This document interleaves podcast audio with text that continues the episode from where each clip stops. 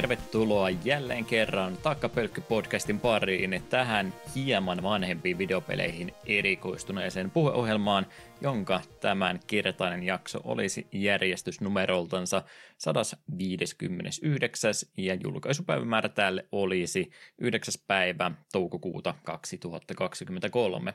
Jakson päähän meillä tänään olisi Game Freakin kehittämä Mega Drive-peli Pulse Man, Pulse Man, näin suomalaisittain Japanissa vuodelta 94 kyseinen peli olisi julkaistu alun perin.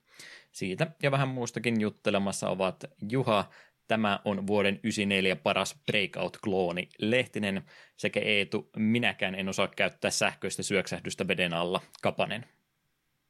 Heipä hei! Hyvää pohjustusta siitä kaikesta. Vähän hankalempi peli kyllä näitä lisänimiä keksiä, mutta kyllä se sieltä, kyllä se sieltä tulee, kun kunnolla yrittää. Mm itse aloituskysymys on vaan vielä hankalempi. Oletan, että et hirveästi sähköasennustöitä ja mitään muuta tämmöistä ole harrastanut, mutta pulssista tulee tietysti suomalaisittain sana pulssi mieleen ja pulssista tulee ensiaputaidot mieleen. Eetu, onko ensiapukorttisi voimassa? Ei. onko, onko jonkinmoinen ensiapukortti joskus tehty? Ää, silloin, silloin ammattikorkeassa niin ihan silloin oli mahdollisuus suorittaa ensiapukortti, niin kyllähän me se silloin suoritin. Oliko se, oliko se joku yhden päivän kurssi tai jotain. Mm-hmm. En, et, olit siellä silloin paikalla? Joo, olin, olin kyllä. Joo, joo. Siis silloin olen viimeksi ensiputaationi testaillut. Kortin sain, ikinä sitä käyttänyt. Että nyt jos joku mennä kuolla mun lähellä, niin me vasta, että sori, ei ole voimassa, en voi tehdä mitään eikä velen ohi. Joo, ei ole tullut tilannetta vasta, että niistä taidoista olisi mitään iloa ollut. Muuta kuin korkeintaan laastaria, mikkihiirilaastaria laittanut poskeen jossain kohta. Mm. Joo, itse on tuota lääkintämiehenä Intiin käynyt, niin on, on joutunut vähän enemmän harjoittelemaan ja mitä ja sitten mitä noin ensiapukurssilaiset on vetänyt, niin itse niin ollut siellä toisella puolella sitä tilannetta, että ei tee niitä semmoisia harjoituksia muita ollut vetämässä, että on, on siinä mielessä, mutta en ole kyllä kieltämättä sen, sen kertauksen jälkeen, mitä ammattikorkeissa aikana ollut, niin ei ole kyllä tullut kerrattu, että ei ole virallisesti kyllä enää EA-kortti voimassa, mutta ehkä sitä jotain vielä muistaisi. Eipä sillä, että olisi semmoisia tilanteita koskaan tullut vastaan, että olisi hirveästi joutunut, joutunut tekemään. Kaksi kertaa olen ventovierailla ihmisille vähän joutunut kylmäkoho kompressiota harrastamaansa, kun on vähän nilkkaansa nyrjäyttänyt, mutta se nyt on, on kriittisimpiä tilanteita, mihin olen paikalle sattunut osumaan, että ei, ei sen vakavempaa ole itsellekään kyllä vielä käynyt sitä odotellessa. Mm. Kyllä, kyllä. No, jos et ole äh, korkeaan, äh, tota, ei, ei korkean polviasentoon, kun siis kylkiasento on kääntänyt ihmisiä tai elvytystä harrastanut tai tämmöistä, niin mihinkä se aika nyt sitten on mahtanutkaan mennä? No, itse asiassa suurin osa peliajasta on mennyt tällaisen pienen teoksen kuin Octopath Traveler 2 kanssa. Niinhän silloin, mä demosta puhuin jonkin aikaa sitten ja sen jälkeen kun Pokemoni meni läpi, niin siinä vähän pohdiskelin, että mitäköhän sen seuraavaksi pelaisi. Ja ajattelin, ei mikään näistä valmiiksi osatusta peleistä nyt oikein nappaa. Itse hei, siitä itse pääsinkin, muistin juuri erään to- toisen, mistä piti mainita. Me Pokemonin jälkeen testasin Loop Heroa. Aha. Se, olin Switchille sen jossain kohtaa ostanut.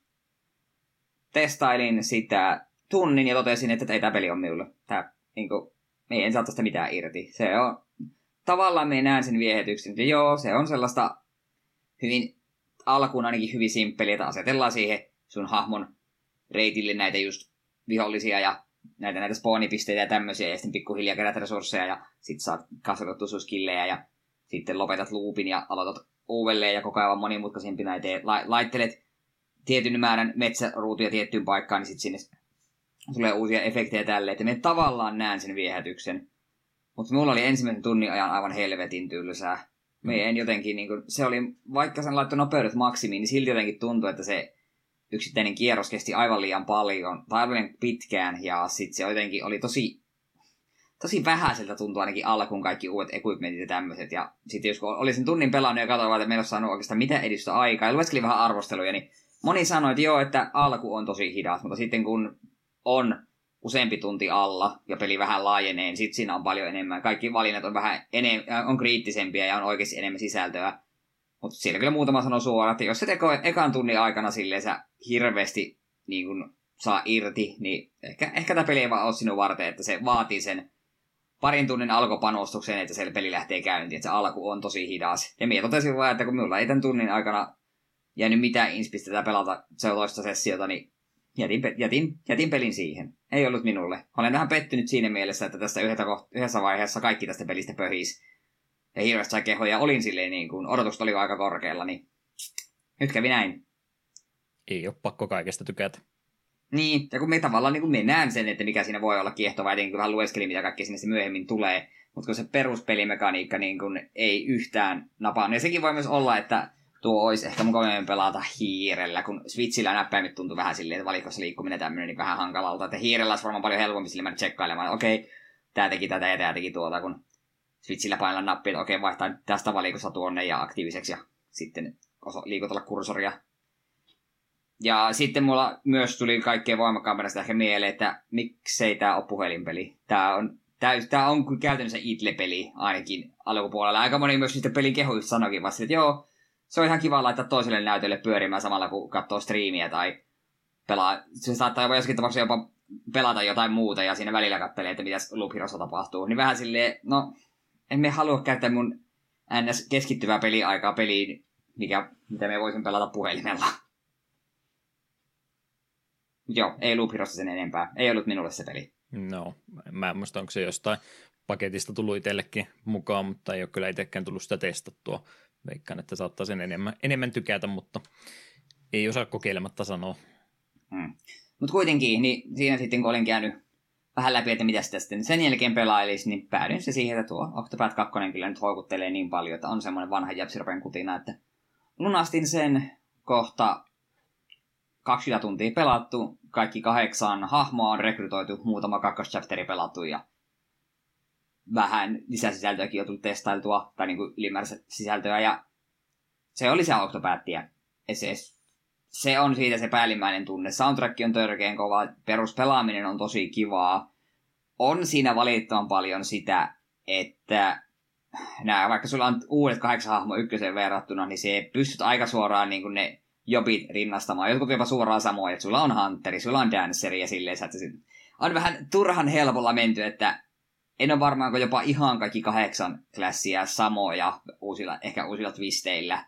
Ei varmaan ihan, mutta no ei ole ihan se, tämä Warriori on tämmöinen enemmän samurai-tyyppinen tyyppi tässä, niin se ei ole ihan sama kuin se se, se, se ykkösen Warriori, että sillä on eri skillit ja tälleensä. Mutta olisin ehkä vähän kaivannut näihin perusklasseihin vaihtelua. Ja vielä ei ole hirveitä yhtymäkohtia tullut niin hahmojen tarinoissa, mutta huomasin kyllä, että kartalla oli ilmestynyt, että hei, täällä on, on jo auennut muutamia tämmöisiä niin, kuin, niin sanottuja duo-chaptereita, vai millä niitä kutsuttiinkaan, eli missä sulla pitää olla ne kaksi tiettyä hahmoa aktiivisena sun partissa, niin sitten se on jopa heihin molempiin liittyvä niin kuin tämmöinen sivuchapteri, niin se on hyvä. Niitä oli, niitähän ykkössä ei ollut. Ne kaikki kahdeksan tarina tuntui liian irrallisilta. Ja kyllä vieläkin on vähän, vähän vähän harmillisesti vaikuttaa siltä, että kun siellä lähdet pelaamaan jonkun hahmon vaikka chapter 2, niin se on ihan sama, että ketä sulla muita hahmoja siinä on mukana, koska välivideossa niitä ei kuitenkaan näy. Saattaa olla, että ne sitten kohtausten välissä painat nappia, niin tulee se niiden välistä pientä keskustelua. Et se on edelleen harmillisten puutteellista, ainakin nykyisen kokemuksen perusteella, että miten nuo hahmojen tarinat kohtaa. Voisi tietysti olla, että ne kahden hahmon omat chapterit on sitten ihan kivoja. En ole niitä vielä tosiaan kerännyt testailla, kun on kaikki muuta tehnyt. Mutta peruspelattavuus on silti kivaa. Kyllä mä tykkäsin Octopathin peruspelimekaniikassa, kun ei ole pitkäänkään pelannut tuollaista perinteistä japsiropea, niin on sitä kivaa pelata. On siinä toki myös se ongelma, että koska tuo pelisysteemi vaatii just sitä, että siellä breikkaat vihollisilta ja bosseilta tämän puolustuksen, että voit sitten laukoa sellaisia megahyökkäyksiä, niin öö, sen ta- koska näiden megahyökkäysten aikana se pystyt tekemään ihan tolkuttoman määrän damagea, niin, niin sit sitten bossit on aika tämmöisiä HP-seiniä, että jos se yrität niitä tappaa ilman, että pahemmin kikkailet, niin se kyllä oot siinä taistelussa 300 vuotta. Et se, et esimerkiksi on Klerikin kakkoschapterin bossi, sain sen breikattua, ja sitten mun tämä päähahmo Osvaldilla sen tämmönen käytännössä limit on, että se pystyy monen vihollisen kohdustamaan loitsun targetoimaan vain yhteen viholliseen, niin että se moninkertaisesti damage ja sitten oli vielä, oli vielä tätä ihme miksi sitä systeemiä kutsuttiin, millä olet, niin kuin, käytännössä tehtiin moninkertainen hyökkäys. Ei ole, se on, se on no kuitenkin sama, mikä oli tässä Brave Defaultissa Brave. Mm. Niin sa, kuitenkin, mikä ykkössäkin oli. Niin tosiaan oli, otin just tämän ihme latent power eli limit breakin, eli tekee sen. Kohdistan tuon bossin weaknessin spellin, silleen monen vihollisen kohdistus spelli yhteen hahmoon ja sitten kaiken lisäksi vielä tälle maksimi brave-pisteillä, niin me tein joku kolme tonnia damakea siihen, mikä oli joku lähes kymmenkertainen damake, mitä me normaalisti teen. Se ei ottanut, menettänyt edes puolia se HPsta siitä, että se taistelu kesti vielä tovin siinä. Niin se on hankala vähän just tuo tasapainotus sen takia, että koska siinä pystyy tekemään tosi räjähdysmäisiä vuoroja, niin sitten ne bossit tuntuu tasapainotettua sille, että se on pakko tehdä niitä räjähdysmäisiä vuoroja, koska jos et tee niitä, niin sitten taistelut on ihan järkyttävän hitaita. Muistan niin, kyllä, että mm. ykkösessäkin olisi aika pitkäitä bossitappeluita ollut ja ei siinä mitään vaikka olisikin, mutta ne on yleensä tuommoisissa peleissä vähän semmoiset, että sä pyörität sitten niitä samaa kolmea vuoroa koko ajan uudestaan, että ei se pituus haittaa, jos ne on eri, eri vaiheita ja tekoäly muuttuu vaikka matkan varrella pikkasen, mutta sitten kun se on just se kolme, kolme samaa vuoroa, mitä sä teet 1, 2, 3, 1, 2, 3 järjestyksessä sen vartin puoli tuntia, niin ei ne nyt sillä niin haastavia ole pitkiä vain. Niin, oli ykkössäkin tuodenkin, oli joitakin bosseja, mitkä just kesken taistelu saattoi tehdä vaihtokin niitä weaknessia ja kaikkea tälle, että sun piti vähän pohtia. Ja on tuossakin ollut jo vähän semmoisia, että kun taistelu etenee, niin ne sitten vähän muuttaakin niitä hyökkäystaktiikkaa. Ja saattaa olla, että bossi, joka aloittaa sille, että siellä on pari kaveria, sitten se tappelu kun etenee, se summonoi muutaman uuden vihollisen lisää, ja sitten niin, jos jätät niitä liian pitkästäkaan henkiä, niin ne rupeaa laukomaan ihan järkyttäviä hyökkäyksiä, niin vähän joutuu suunnitelmia välillä muuttamaan. Niin, mut niin, Tosi, siinä mielessä tosiaan vaikka kohta 20 tuntia pelannut, niin koska en ole edes kaikkia hahmojen kakkoschaptereita pelannut, niin on ihan tosi alussa vasta käytännössä. En osaa sanoa, miten pitkiä tai miten monta chapteria on per hahmo. Mut veikkasin, että eiköhän tuohon vielä aika monta kymmentä tuntia tule uvotettua. Ja tähän asti on kuitenkin nauttinut, koska se peruspelaaminen on kivaa, se näyttää hyvältä ja se klassien yhdistäminen, kun vihdoinkin pääsi availemaan myös näitä niin kuin secondary jobeja hahmoille, niin se on kivaa. Siinä pääsee tekemään hauskoja komboja ja pohtimaan vähän, että jos meillä on tälle hahmolle tänne klassi ja sitten mulla on nämä molemmat passiivit, niin oi oi oi, että pääsee, pääsee hauskasti kikkailemaan, niin se on kivaa. Mä oon aina tykännyt Jobsiropeissa jobeilla leikkimisestä, niin en tätä voi tietenkään suositella, jos ei Octopath 1 tykännyt, mutta jos Octopath 1 jäi enemmän hyvää kuin huono fiilis niin kuin itselle, vaikka siinäkin oli omat huonot puolensa, niin eiköhän tämä kakkonenkin silloin uppoa. Tämä on mun tämänhetkinen tuomio. Ja olemme kuitenkin niin monessa paikkaa lukenut, että tämä on kuitenkin hoitanut asiat loppuun asti paremmin kuin ykkönen. Mm. Sepä juurikin, kun kaikilta kuuluu, että tämä on selkeä parannus siihen ykköseen ollut ja jotenkin meistä jopa isokin harppaus, niin sillä odotan mielenkiinnolla, että mitä sanottavaa on, kun saat sen pelattua loppuun, että mm. vieläkö, vieläkö parantaa loppua kohden lisää. Mm, se voi hyvinkin olla, että sitten kun pääsee just tekemään noita noita chaptereita, missä on useampi hahmo mukana ja tälleensä, niin sitten se ehkä onnistuu sitomaan sen koko homman paremmin pakettiin. Ja sitten tuossa on just se x ja kaikkea tällaisia, joista osa on saanut jo unlockattua ja pystyt just tekemään kaik- kaikkea mahdollista ylimääräistä, niin mikä siinä? Varmasti, varmasti lopputulema tuosta tulee olemaan positiivinen, mutta katsotaan, että miten isolla harppauksella. Öö, mutta sillä oli oikeastaan mun pelailut aika pitkälti, mutta sitten katselupuolelta No tässä ihan turha varmaan sanoa, että joo, olen edelleen One Pieceissa ajan tasalla. Katsoin juuri tänä aamuna uusimman jakson. Sanji vastaan Queen taistelu vihdoin ja, vast, vihdoin viimein loppui. Jeesus sitäkin tajusin silleen, että se, se taistelu alkoi joku varmaan 20-30 jaksoa sitten. se on ongelma tuossa, että kun siinä on niin monta taistelua yhtä aikaa käynnissä, niin niistä, niistä näytetään vain pikkuklippejä silloin tällöin. Mm. Mutta nyt alkaa varmaan olla aika loppupuolella loppujen lopuksi Wano Arkki. Ei sillä taida olla kun Zoron taistelu enää kesken ja sen jälkeen on pelkästään Luffy vastaan Kaido, mutta sekin tietysti voi kestää vielä aika kauan. Puoli vuotta. Varmaan joo. On se, on se edelleen hyvä sarja. Mutta hauskaa myös nähdä sille Twitterissä näin, että just tämä uusi jakso, kun nyt oli tulossa, niin Japanissa oli kaikkia helvetin isoja animoituja näitä mainoksia ja kaikkia tämmöisiä niin lyhtypylväisiä ja kaikkea. Aah, Sanji vastaan Queen päättyy vihdoinkin. Tuo, se sarja on aika iso juttu Japanissa. Jos ne yksittäisiä jaksoja jaksaa mainostaa sille erillisillä niin kuin, näillä tällaisilla mainostauluilla ja tällaisilla, että mikä siinä? Öö, Mutta sitten katselupuolelta muuten aloitin katsomaan tällaista sarjaa kuin Parasite, joka on, jolla on lisänimi Maxim. En tiedä miksi, koska ilmeisesti tämä mangana on kuitenkin, ei nyt vanha, mutta jo, joitakin vuosia vanha kuitenkin, ja tämä manga on pelkästään nimeltä Par- Parasite, ja tää, josta sitä animessa on nyt vaan lisänimitty Maxin. Kuitenkin, onko sarja nimeltä tuttu? On, mutta mä tain nyt sekoittaa sen siihen korealaiseen elokuvaan, mikä Nobel-palkinto oikein Joo, ei ole se. se pitäisi itse katsoa, se on tosi hyvä. Mm.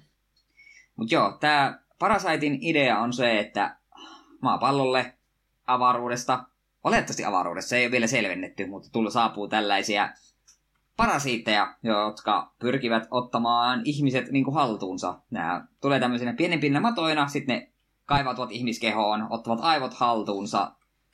Ne ovat käytännössä ihan yhtä älykkäitä kuin ihmiset, oppivat tosi nopeasti, ja sitten kun ne ottaa sen aivot haltuunsa, niin antavat päälle muo- tälle kyvyn muuttaa muotoa, niin sarjahan alkaa käytännössä sillä, että erään tyypin naama käytännössä aukeaa kasaksi hampaita ja teriä ja syö toisen ihmisen pään sille, että okei, tämmöistä settiä.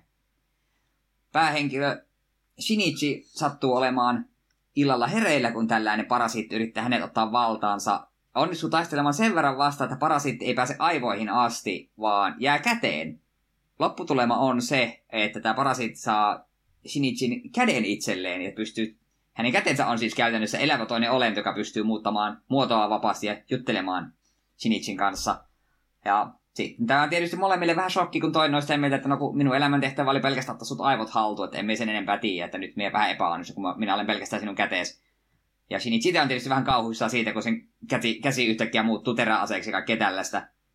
Mutta sitten aika nopeasti sitten huomaavatkin, että heidän kannattaa tehdä ehkä yhteistyötä, että kun ehkä ei kannata muille ihmisille mennä tämmöisistä kertomaan, että hei, me on vähän tämmöinen puolimutantti nyt, ja samaan aikaan muut parasiitit sitten katsovat vähän kieroon, että minkä takia, mitä sitä tämmöinen on, että miksi olet ottanut aivoja haltuun, vaan pelkästään käden. Ja sittenhän tämä homma tietysti lähtee siihen, että kohta alkaa näitä parasiittien valtauttamia ihmisiä olemaan siellä täällä, ja tämä Shinichi joutuu vähän kasva- kasvamaankin, kun tapahtuu ikäviä asioita ja porukkaa kuolee ympäriltä varsin brutaaleilla tavoilla. Ja... Niin, siis siitä sen seurataan Shinichin ja tämän ö, parasiitti Mikin yhte, yhteiseloa samassa kehossa.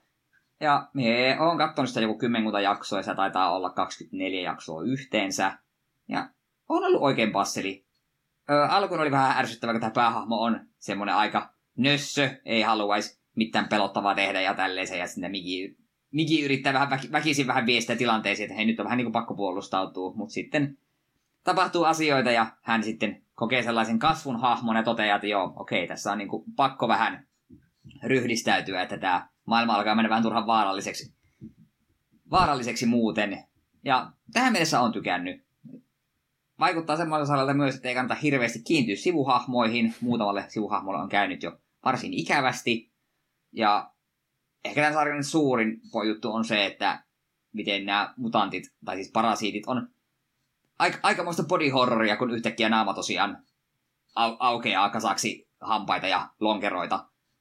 Niin sitä on miellyttävä, miellyttävä katsoa. Ja... sitä on miellyttävä katsoa.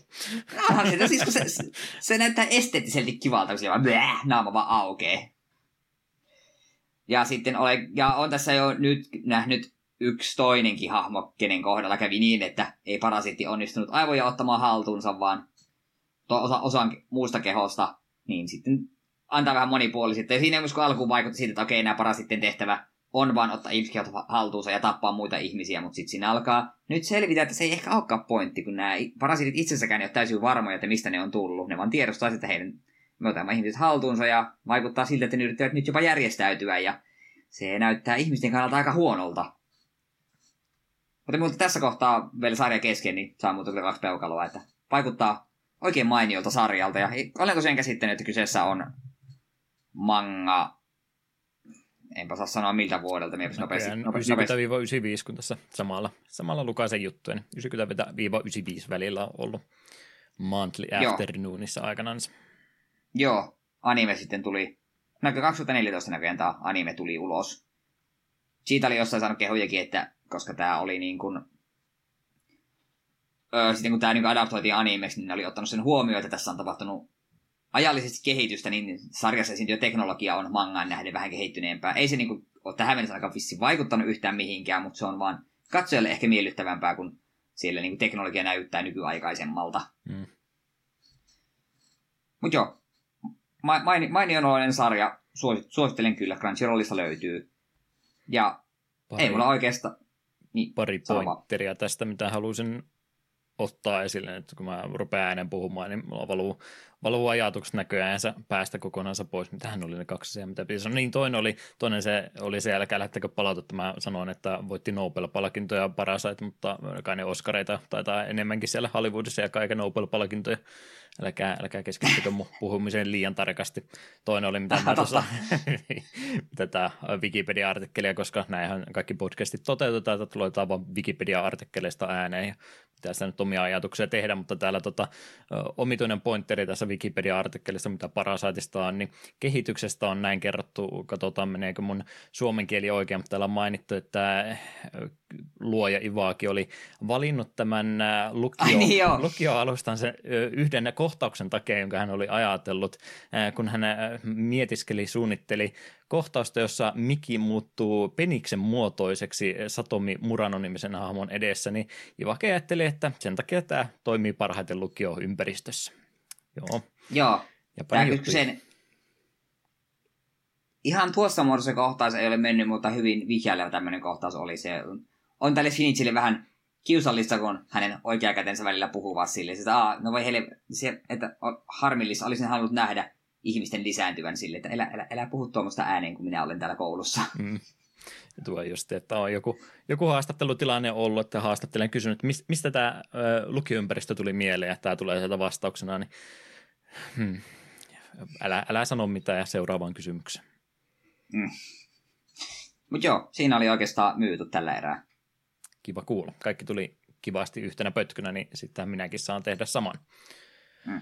Kyllä, kyllä. Mä oon edelleenkin pelannut todella paljon, mutta ongelma on siinä, että kun on ne kaksi samaa peliä plus sitten jakson pääaihe, niin, niin, niin ei tässä nyt hirveästi uutta kerrottavaa ole. En, en muista, milloin on viimeksi ollut tämmöistä, että olisin niin kuin arkipäivänäkin se kolme-neljä tuntia vielä pelannut pelejä, että ehkä 20 meni helpommin, mutta nyt kun maistuu, niin sitten maistuu. Mä en nyt tuosta Diablo 3 näytä taaskaan irti pääsevän, että tulee varmaan sitä pelattua sinne nelosen tuntumaan kautta, jos mä menen tapattamaan tuon mun visarri, niin nyt sitten viime hetkellä viime hetkellä sitten vielä, mutta pikkasen vielä semmoinen, on semmoinen, että haluaa sitä pikkasen panostaa. Mulla on muutama varusteen palanen, mikä mun pitäisi käydä augmentoimassa. En nyt rupea sen enempää selittämään pelimekaanikkoja ja muuta, mutta muutama, muutama tota varusteen palanen on semmoinen, mistä on vielä isot power boostit tulossa, niin haluaisin ne, ne hoitaa vielä kondikseen ja katsoa sitten, että kuinka lähellä sitä Greater Rifti 150, mikä se isoin, isoin tommonen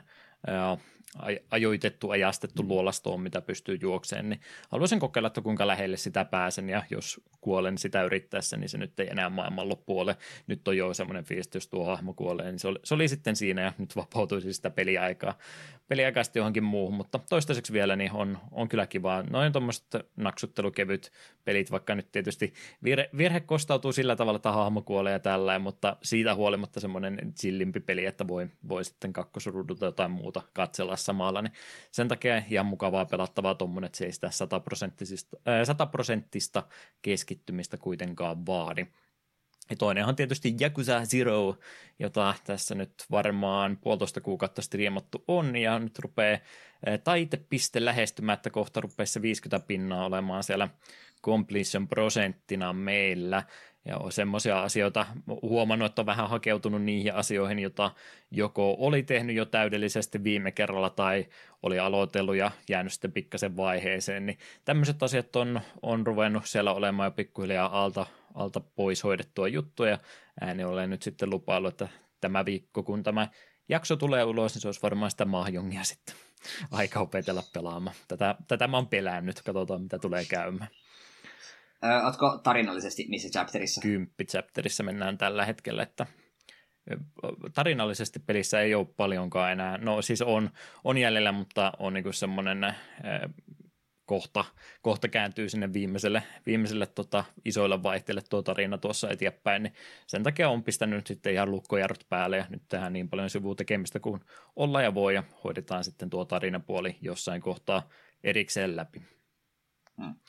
Mutta mä en, mitähän mä kaikkea sitä nyt haluaisin, haluaisin oikein sanoa, striiminä homma tapahtuu edelleenkin ja vielä on, vielä on tätä menoa jonkin verran jäljellä ja mä vähän epäilen toi mun kesäkuun alkuun mennessä pelillä pääsy sataprosenttisesti, niin ei taida tulla nyt tätä menoa tapahtumaan, että katsotaan mitä sitten kun toi Dippe nelonen tulee, että malttaako tätä enää, enää sitten pelata siinä kohtaa eteenpäin vai tuleeko pieni tauko ja sitten sitten vasta kesällä hoidettua loppuun, mutta yritetään parhaamme päästä mahdollisimman pitkälle siinä vielä.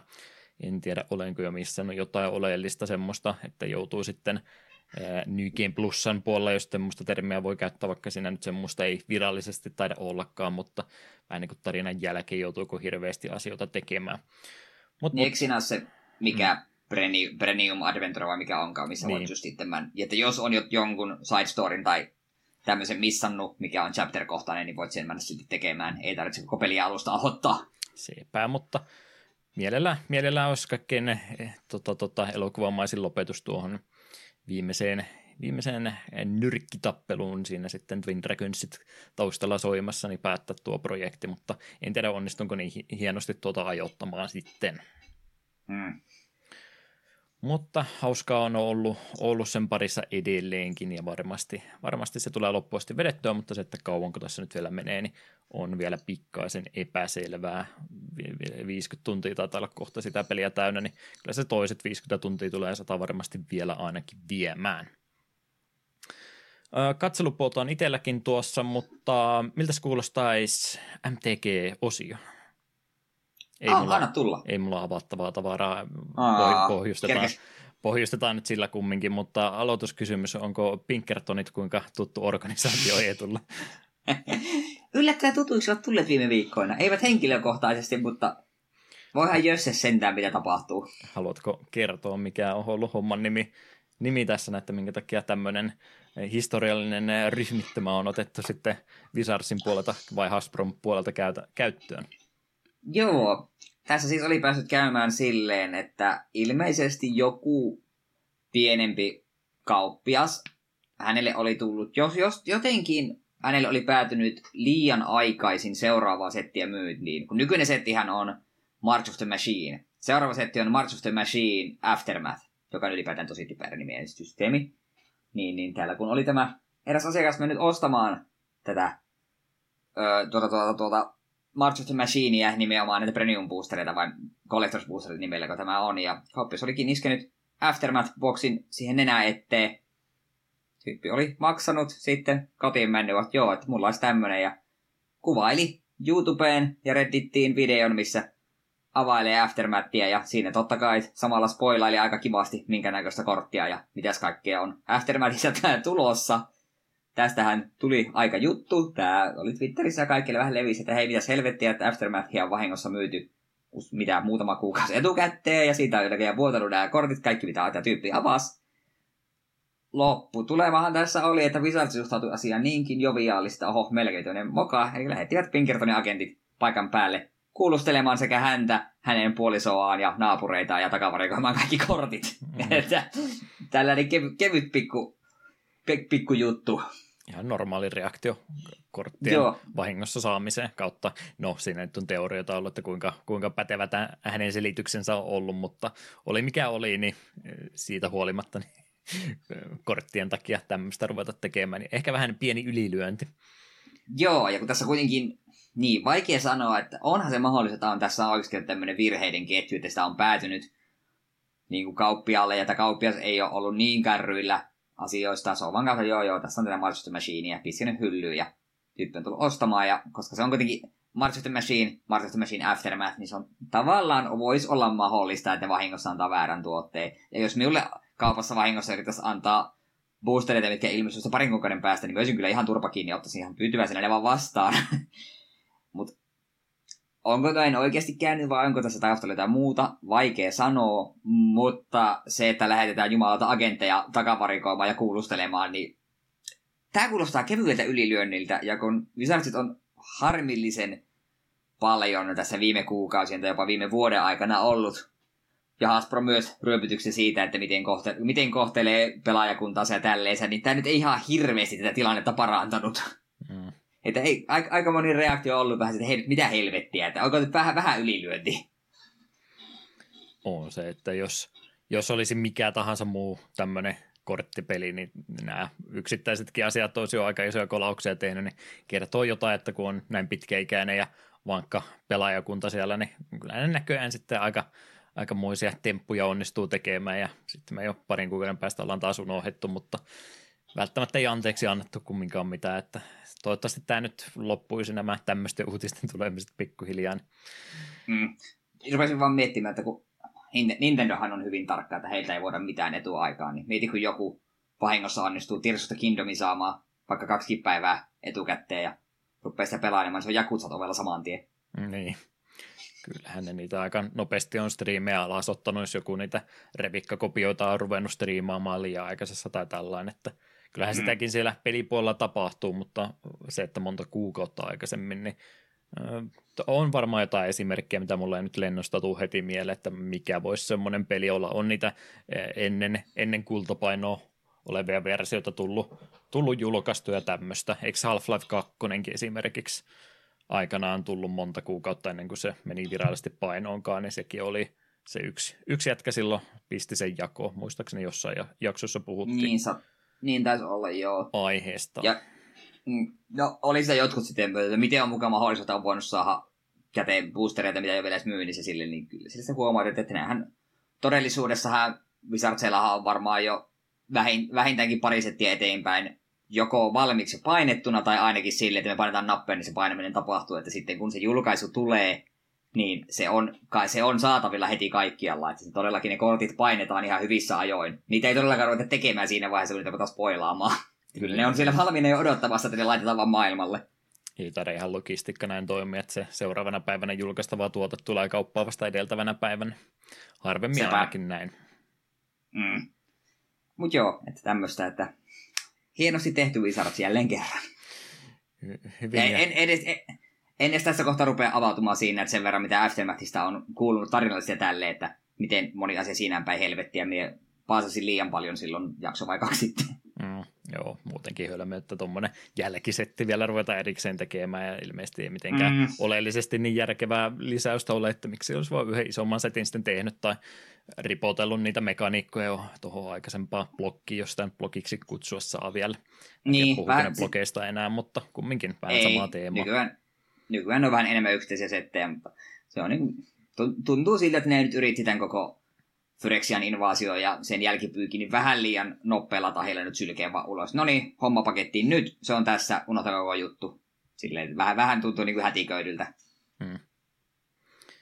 Kyllä vain, kyllä vain. Se, minkä takia koko MTG-setin halusin nostaa tässä takaisin muutenkaan, niin semmoinen harvinainen tapahtuma oli, mä oon näitä tämmöisiä pienen paikkakunnan paluumuuttajia ollut, että syntymäpaikkakunnalle aikanaan muuttanut ja kukaan muu ei ole seurannut viitoittamalla, viitoittamalla niin tiellä oikeastaan tähän asti, mutta nyt oli yksi kaveri tota, takaisinpäin tässä, tässä muutelu ja kyläilyssä tuli tuossa huhtikuun puolella käyty ja semmoinen henkilö, joka MTGtä myöskin pelannut, niin kyllä kun oli, oli kylällä menossa, niin vähän tällainen mielessä, että pitäisikö ihan pirulauta ehdottaa tuota MTGn pelaamista, mutta en mä nyt, en mä nyt oikeasti kehtaa. Sitten kävikin niinpä, että hän ehdotti, että mitäs jos jos ruvettaisiin MTGtä pelaamaan. Ja tuli semmoinen tilanne vasta, että saatiin kolmas henkilön mukaan, niin minä pelasin MTGtä ihan oikealla korteilla. Ensimmäistä Aha, kertaa niin. sitten meidän Commander-pelaamiset, että after, ei Aftermathia, vaan sitten tätä March of the Machine ja boksi ostettiin ja minä ehdotin, että mitä se olisi Shieldin pelaaminen, että se kuulostaisi meille tyhmille pelaajille sopiva hankalalta formaatilta, että ei ruveta mitään standardidekkejä tai muuta rakentamaan, että ostetaan boksi ja koitetaan jotain järkevää niistä saada aikaiseksi. No, miten kävi? Äh, ihan, ihan jees, ekan pelin voitin, voitin sinne ja tuli heti hyvä loppusero, tai sen kaikki loput sitten hävitä. En sillä tosi huonosti pelannut, mutta ehkä sain jonkinlaisen merkin selvästikin niskaan. En tiedä. Äh, huomasi kyllä, että tehtiin kaikki, kaikki mahdolliset virheet siinä, että oli joko liikaa ländejä tai liian vähän ländejä ja kaikkea, kaikkea muuta. Ehkä äh, kaverin neljän värin pelaaminen Siiledissä ei välttämättä myöskään ollut ihan se voittava strategia. Ja joku, jossain pelissä piti myöskin, kun vähän vaiheltiin ja huomattiin, että nyt puuttuu oikein värestä ländit kokonaan, kokonaan mun tekistä, että ei tätä voi pelatakaan. Niin vähän tämmöistä tota, tota, kompurointia, sanotaanko, että harrastettiin. Ehkä vähän sääntöjä piti googlettaa matkan varrella ja muuta, mutta se nyt tämmöistä kasuaalia pelaamista, niin eihän se nyt meno sen enempää, enempää hidasta.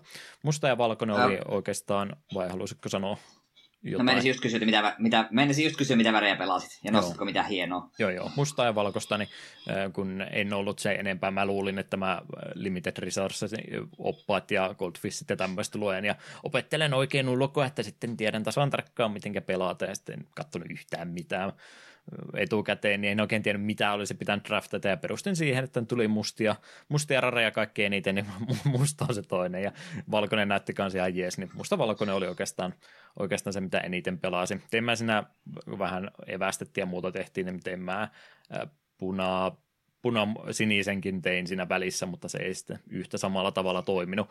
Mutta mut, mitä siinä tota rareja näistä kuudesta pakasta, mitä tuli nostettua, niin Ähm, ah, niin, niin okei, okay. sitä pitikin vielä saada tarkentava kysymys, kun ensin puhuit Shieldistä, nyt puhuin, mainitsit draftin, niin menin sekaisin, Joo, mitä te olette siellä oikein pelannut. Si, no en minäkään tiedä, mitä me oikein tehtiin. Jotain lappuja lyötiin pöydällä ja käännettiin niitä välillä poikittainkin, jos muistettiin. Joo.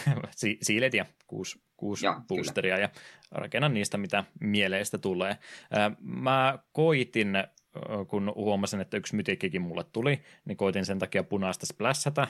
Mä osasin tehdä oikein, en mä laittanut enempää punaista, vaan mä laitoin yhden punaisen tai semmoisen tuplaländin, missä oli punainenkin ihan vaan tämän takia, että en ruvennut kolmea väriä tasaisesti täällä laittaa, mutta Kroksas ja Kunorus, hän tuossa nyt lukee, mulla taitaa olla vielä väärinpäin muutenkin, Joo, Kroksa ja Kunoros oli kumminkin. Siinä mielessä jännä, kun silloin kun mä tuon Terosi Boosteri-boksin avasin, avasin yksi kerta, niin mulle tuli toi Kroksa mytikkinä, ja sitten kun Noros oli rare siinä setissä, niin nyt ne, niiden yhteiskortti, mitä näissä tota, March of the Machineissa oli kovasti tätä tämmöistä kaksi, kaksi tota, hahmoa, mitkä on ollut aikaisemmissa tarinoissa, niin liittoutuu yhtäkkiä. Taisi olla Pokemonissakin joku team up-setti, niin vähän semmoisia mm. kortteja löytyi löytyy tässäkin nyt sitten.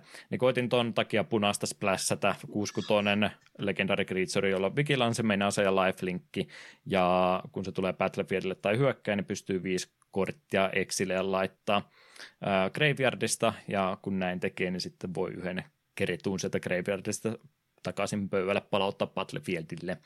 Niin, niin koitin tämän takia punaista splässätä, arvoin monta kertaa pelasin sitä, et varmaan yhtään, ei, ja täytyy sanoa, että siis voimakas kortti, mutta vaatii kyllä pakan sen ympärille tuo, että sun pitää viisi korttia exalata joka kerta, että sä voit yhden palauttaa takaisin.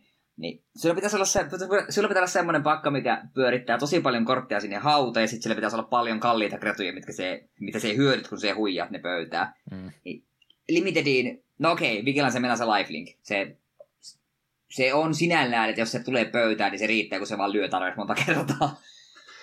Yksi kortti, mikä oli semmoinen voimanpesä, millä mä olisin sen voinut pelata, mutta mä sitten valkkasin, mietin ton välillä ja board vibein välillä ja menin sitten board vibe valkkaamaan, niin ei tullut sitten senkään kautta tuota kertaakaan pelattua, niin oli muutenkin mielessä, että kun me tota, nyt sen 18 6, joo, 18 boosteria avattiin, avattiin sitä boksista, niin viisi mytikkiä, kun me jopa nostettiin siitä, ja yksi niistä oli semmoinen, että pääsi niin kuin oikeasti pelaamaan. Yksi oli joku Tarkirin Plainin tämä Battle, mikä oli legendari, mutta sielläkin oli jotain juttua, että se vaikutti vaan, vaan lohikäärmeisiin, ja arvaa oliko mitään muita lohikäärmeitä, mikä se olisi niin kuin vaikuttanut siihen ollenkaan. Niin oli vähän just tämmöisiä, että kiva, kun tuli niitä mytikkejä, mutta kenellekään ei tullut oikein semmoista mytikkiä, että niitä olisi kunnolla päässyt pelaamaan.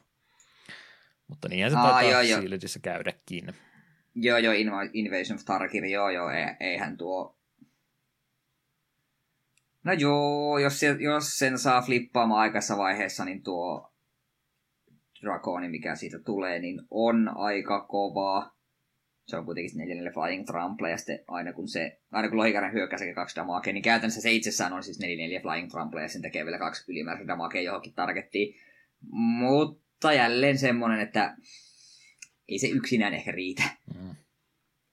Mutta mut, en nyt rupea ihan kaikkia kertoa, mitä siinä harrastettiin, mutta se mikä oli to, oikeastaan se mun kurven topperi ja se mitä tuli sillä jopa oikeasti hyödynnettyäkin, niin oli tämä musta 5 plus 3, kolme tota svamppia vielä sen päälle, eli kahdeksan manaa maksanut Hoarding Broodlordi, seitsemän kutonen lenturi, jolla myös Convoke oli, että sen pystyy Convokin kanssakin sitten pelaamaan, niin se oli semmoinen kortti, että kun sä sen, sen pelaat, niin sä pystyt on pakan käymään läpi exilaan sieltä jonkun kortin, ja sitten sä voit sen exilistä pelata missä tahansa kohtaa, ja Convokia pystyy myöskin sen exalikortin kanssa tekemään, niin tämä oli semmoinen kortti, mikä eniten, eniten työtä teki minulle kyllä siinä. Kaverilla oli se myöskin, oli vähän päällekkäisyyttä siinä, mutta tuo oli semmoinen MVP-kortti itselle, mitä tuossa pelien aikana pääsi pelaamaan. Vaikka kallis mm, olikin, mutta sen verran no, pitkiä just... matsia oli, että pääsi sinne asti.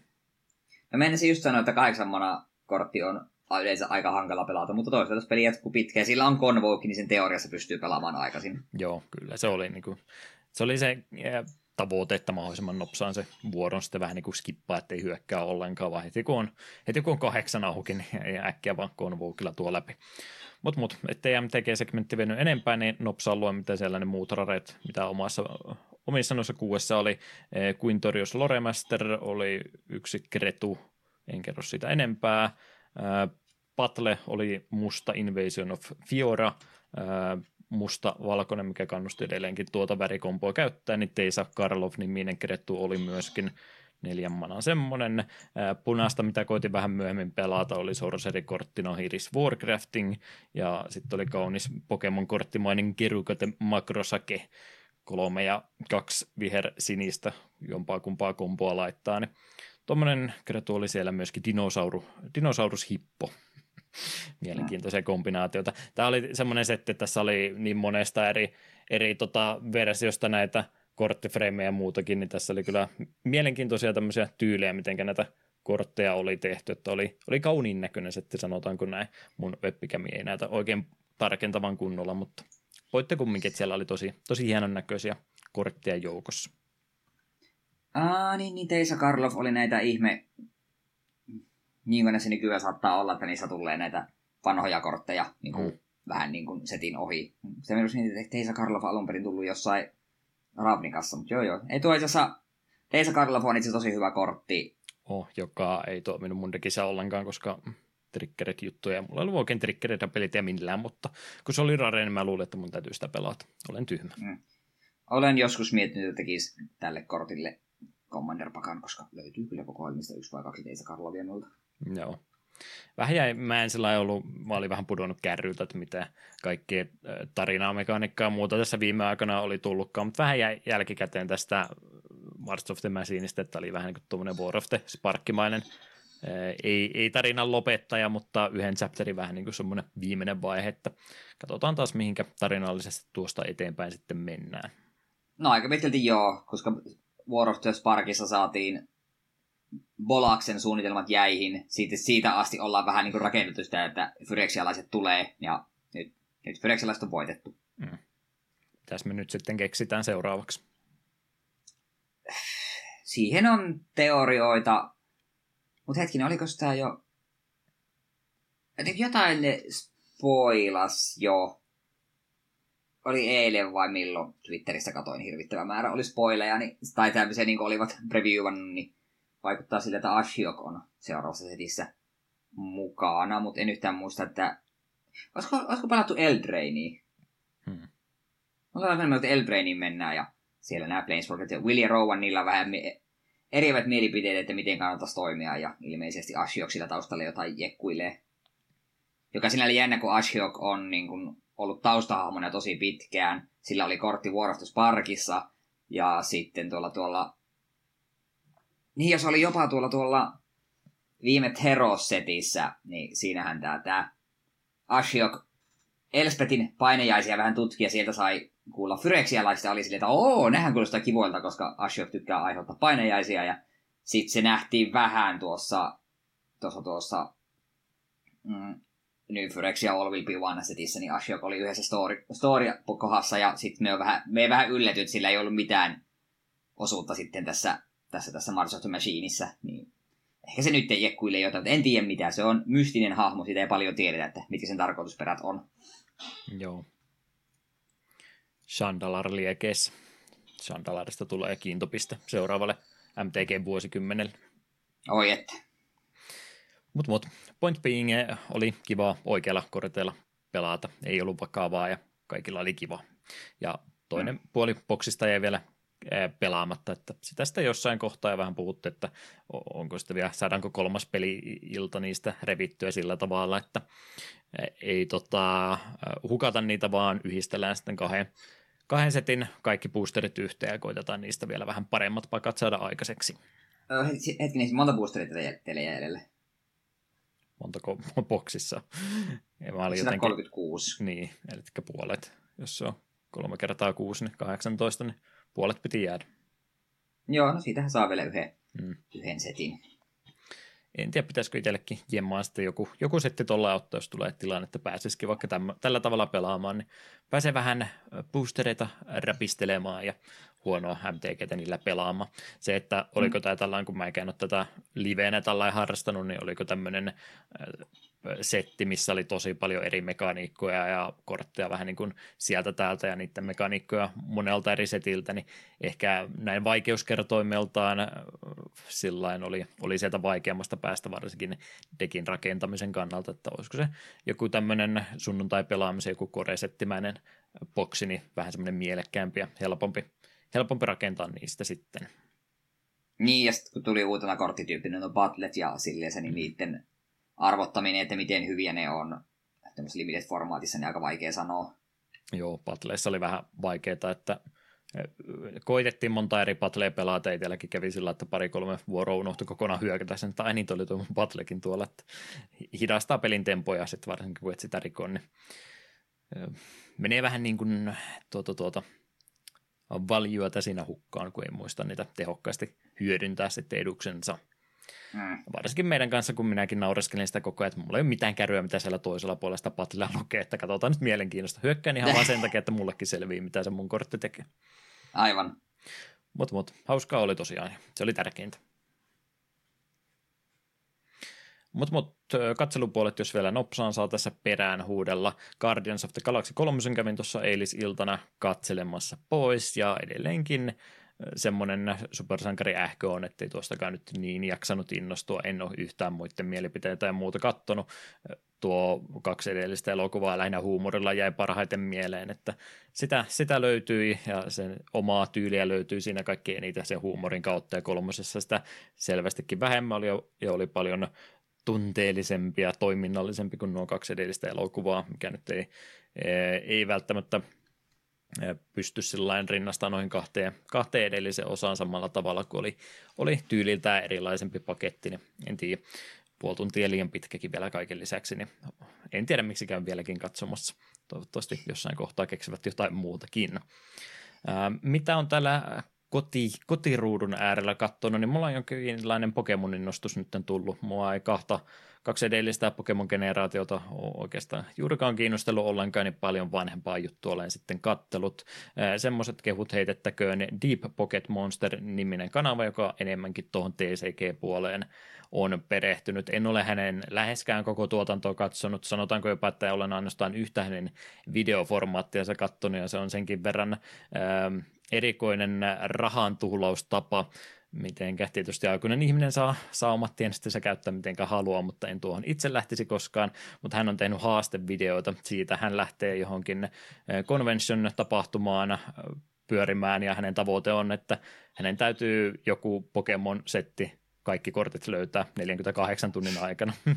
Ei saa rahaa käyttää suoraan korttien ostamiseen. Hän saa, jos on boostereita, bokseja, jos on, niin hän voi niitä ostaa rahalla, mutta sitten singlejä ainoastaan vaihtamalla saa hän harrastaa.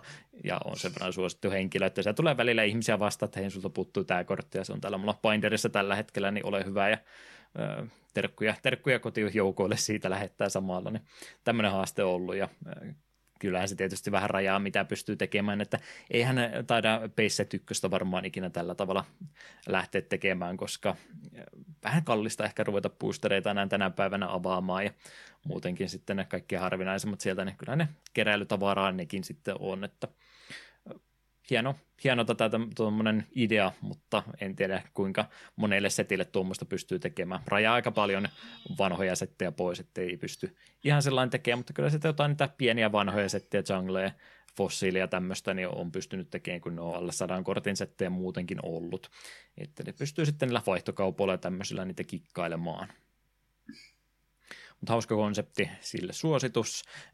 Girose-niminen, Girose 11 tarkalleen ottaen, joka jostain kumman syystä, oliko Norsukampakin PPCllä justin tällä viikolla, tällä viikolla kyseisen henkilön maininnut, en tiedä onko algoritmi ruvennut suosittelemaan sitä kaikille yhtä aikaa, mutta Girose 11 tekee myöskin haastemuotoisia videopeli Pokemoneista videota enimmäkseenkin ykkösestä ja hänen ideansa, että hän pelaa yhdellä Pokemonilla koko pelin läpi ja ränkkää sen mukaan, että millä oli nopein vetästä se, vetästä se peli läpi ja aika, aika kova haaste. Mm. Se, se, että kaveri pelasi aikanaan peliä starterilla pelkästään eikä levuttanut muuta Pokemonia, se oli selvästikin, selvästikin se ainut oikea tapa tuota ykkösgeneraatiota pelata.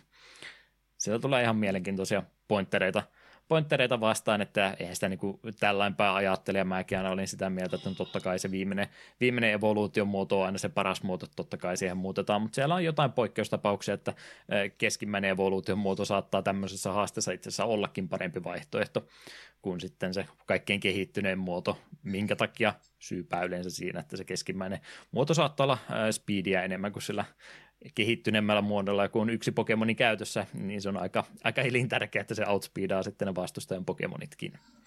Joo, ja sittenhän joillekin Pokemon ylipäätään sitten evoluutiossa saattaa tapahtua statsien kohdalla outoja muutoksia. Se on tämä Larvesta tuli hmm. ba- Firebug tätä vitosgenistä. Se on, sillä on aika hyvä fyysinen hyökkäys ja kaikkea, mutta sitten kun se kehittyy Volgaroa, Volga, Volgaroaksi, vai mikä onkaan, niin yhtäkkiä sen ättäkki laskee ihan naurettavan pieni, jos vesilähtikin hyppää taivaisiin, niin sitten se yhtäkkiä sen move muuttuu täysin, koska et se halua enää sille pitää samoja liikkeitä mitä aiemmin. Ja, jo, ja joillekin muillekin kanssa statsit tekee outoja juttuja, saattaa jos nopeus vaihtelee tai...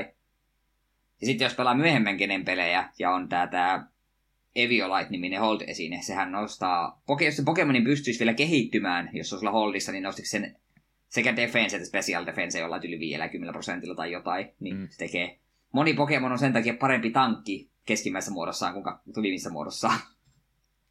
Kyllä, kyllä. Äh, on ilmeisesti kumminkin, sä tiedät Pokemonista enemmän, niin peistatit ilmeisesti kasvaa kumminkin, jos on evoluutiomuotoja yleensä. Yleensä kyllä. On, on, on joskus minulla sellainen mieli, että pul, pulpapedia selailu, niin on tyyli joku yksi tai kaksi poikkeus, jolla saattaa olla, että beistatsit laskee, mutta pääsääntöisesti ne kyllä nousee. Joo. Mutta otoja muutoksia niissä voi tapahtua. Se just, että periaatteessa näin kasuaalipelaajan näkökulmasta niin kannattaa aina kehittää, kehittää Pokemonit, mutta tosiaan saattaa nyt stattien sisällä tulla semmoista liikkumista, että voi, voi jopa jossain tapauksessa olla, olla jotain syytä, miksi ei kannattaisi varsinkin tämmöisessä haasteessa sitten. Eihän tämä nyt ole se todellinen, todellinen mittari, että kun meitä katsoo hänen ton leaderboardin läpi, että millä Pokemonilla meni kaikkein nopeiten, spoiler, Mewtwo oli ehkä nopein, mutta se, että mitkä oli kakkosena, kolmosena, nelosena, vitosena saattaa tulla yllätyksenä ja tämmöisiä juttuja, mutta, mutta että ei välttämättä se kaikkein ää, tieteellisen tutkimus, mikä on paras sen mukaan, että millä pystyy single-haasteen ykköskenissä pelaamaan, mutta tosi hauskaa varsinkin kun sitten näkee sellainen pelaaja, joka selvästikin tuntee aika hyvin, hyvin peliulkoa, että muistaa kaikki piilotetut rarekändit ja stattipuusti sinkit, karbonit, tämmöiset jutut, että missä ne on. Että hän vähän niin kuin sellainen speedrunimaisesti routettaa sen pelin, mutta hän ei ole speedruneja kumminkaan, ja sekin, että hän pelaa niin kuin nelinkertaisella nopeudella emulaattorilla noita peliä, että menisi pikkasen nopeammin. Mutta mut tämmöisellä ehdolla niin hauskaa, hauskaa katsottavaa kyllä, niin suosittelen Etullekin, että katsoppa sieltä joku, joku Pokemoni, mikä kiinnostaisi katsoa, joka ei välttämättä ole starteri tai Nidokingi tai joku tämmöinen, niin katso, että miten jonkun evoluutio on vaikka keskimmäinen vaihe, niin miten siltä onnistuu tuo läpäisy ja mitä, mitä liikkeitä sille kannattaa jättää, mitä TMiä sille kannattaa heittää ja tämmöistä, niin on, on mielenkiintoinen setti. Olettaisin, että Aa, tykkäisit. Joo, itse ei ole pitkä aika, niin mulle nimenomaan algoritmi suositteli tätä uusinta videoa, että Can you beat Pokemon Red Blue as James? Joo, pelkällä koffingilla. En muista, onko Viisingilläkin jo tehnyt, mutta aika, aika monella Pokemonilla on jo ehtinyt sen tekemään. Noin, laitoin kanavan tilauksen ja jätän välilehteä auki. Pitääpä mahdollisesti tänä iltana vilkasta video tai kaksi. Joo, on, on tosi hyvää kakkosruudun katseltavaa ja voi kyllä ihan ykkösruudultakin katsoa sen verran hyvin editoituja on. Mm. Jes, hienoa. Jeps, jeps. Pokemonia tuommoista tullut katsottua ja sitten nopsaa heitto vielä, että Chaka Conroin tota Pokemon Colosseumi Let's Playtä kymmenen vuoden takaa rupesin myöskin katsomaan. Mä oon aina halunnut itse pelata sen pelin, mutta kun mä en vaan pääse siinä. mä en, vaan, en mä tiedä mikä mulla tökkii siinä. Mä tykkään konseptista, mutta mä en itse jaksa sitä pelata, niin katson kun joku toinen pelaa sen minun puolesta. Otetaan jaksoa ehkä se joskus, niin sillä se ratkeaa. Mm. Olen aikoinaan Chaka Conroin Let's Play sitä katsonut varmaan just silloin 10 vuotta sitten. Mm. No retrohan noin vanhat Let's Playtkin, joku nekin yli 10 vuotta vanhoja valtaosa. Mm. Ruvetaan tekemään jaksoja vanhoista Let's Playstä. Joo, voiko sä kommentoida mun videoita, mä kommentoin sun videoita? Käy. Hyvä. Hienoa, kont- hienoa kontenttia. Kyllä. Kuuntelijamäärät moninkertaistuu. Reak- reaktiokontenttia vaan ruvetaan tästä mm. eteenpäin tekemään toistamme vanhoista kontentista. Vautsi vau, rahaa, rahaa vaan printataan tällä idealla. Kyllä vain. Pahoittelut alkuhypinnytten venyttämisestä, mutta piti näistä kaikista näköjään jostain kumman syystä mainitaan. Näillä puheilla, näillä kommenteilla pieni musiikkibreikki ja sitten jatketaan ohjelmistossa eteenpäin.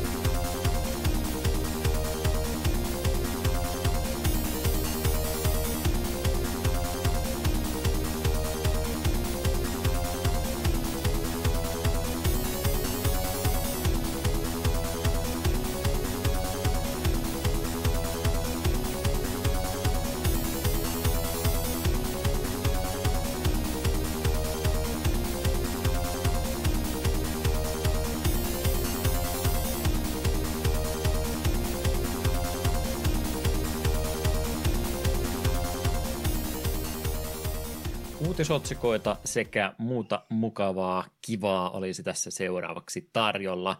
Eetu, mitä tässä kohtaa tapahtuu?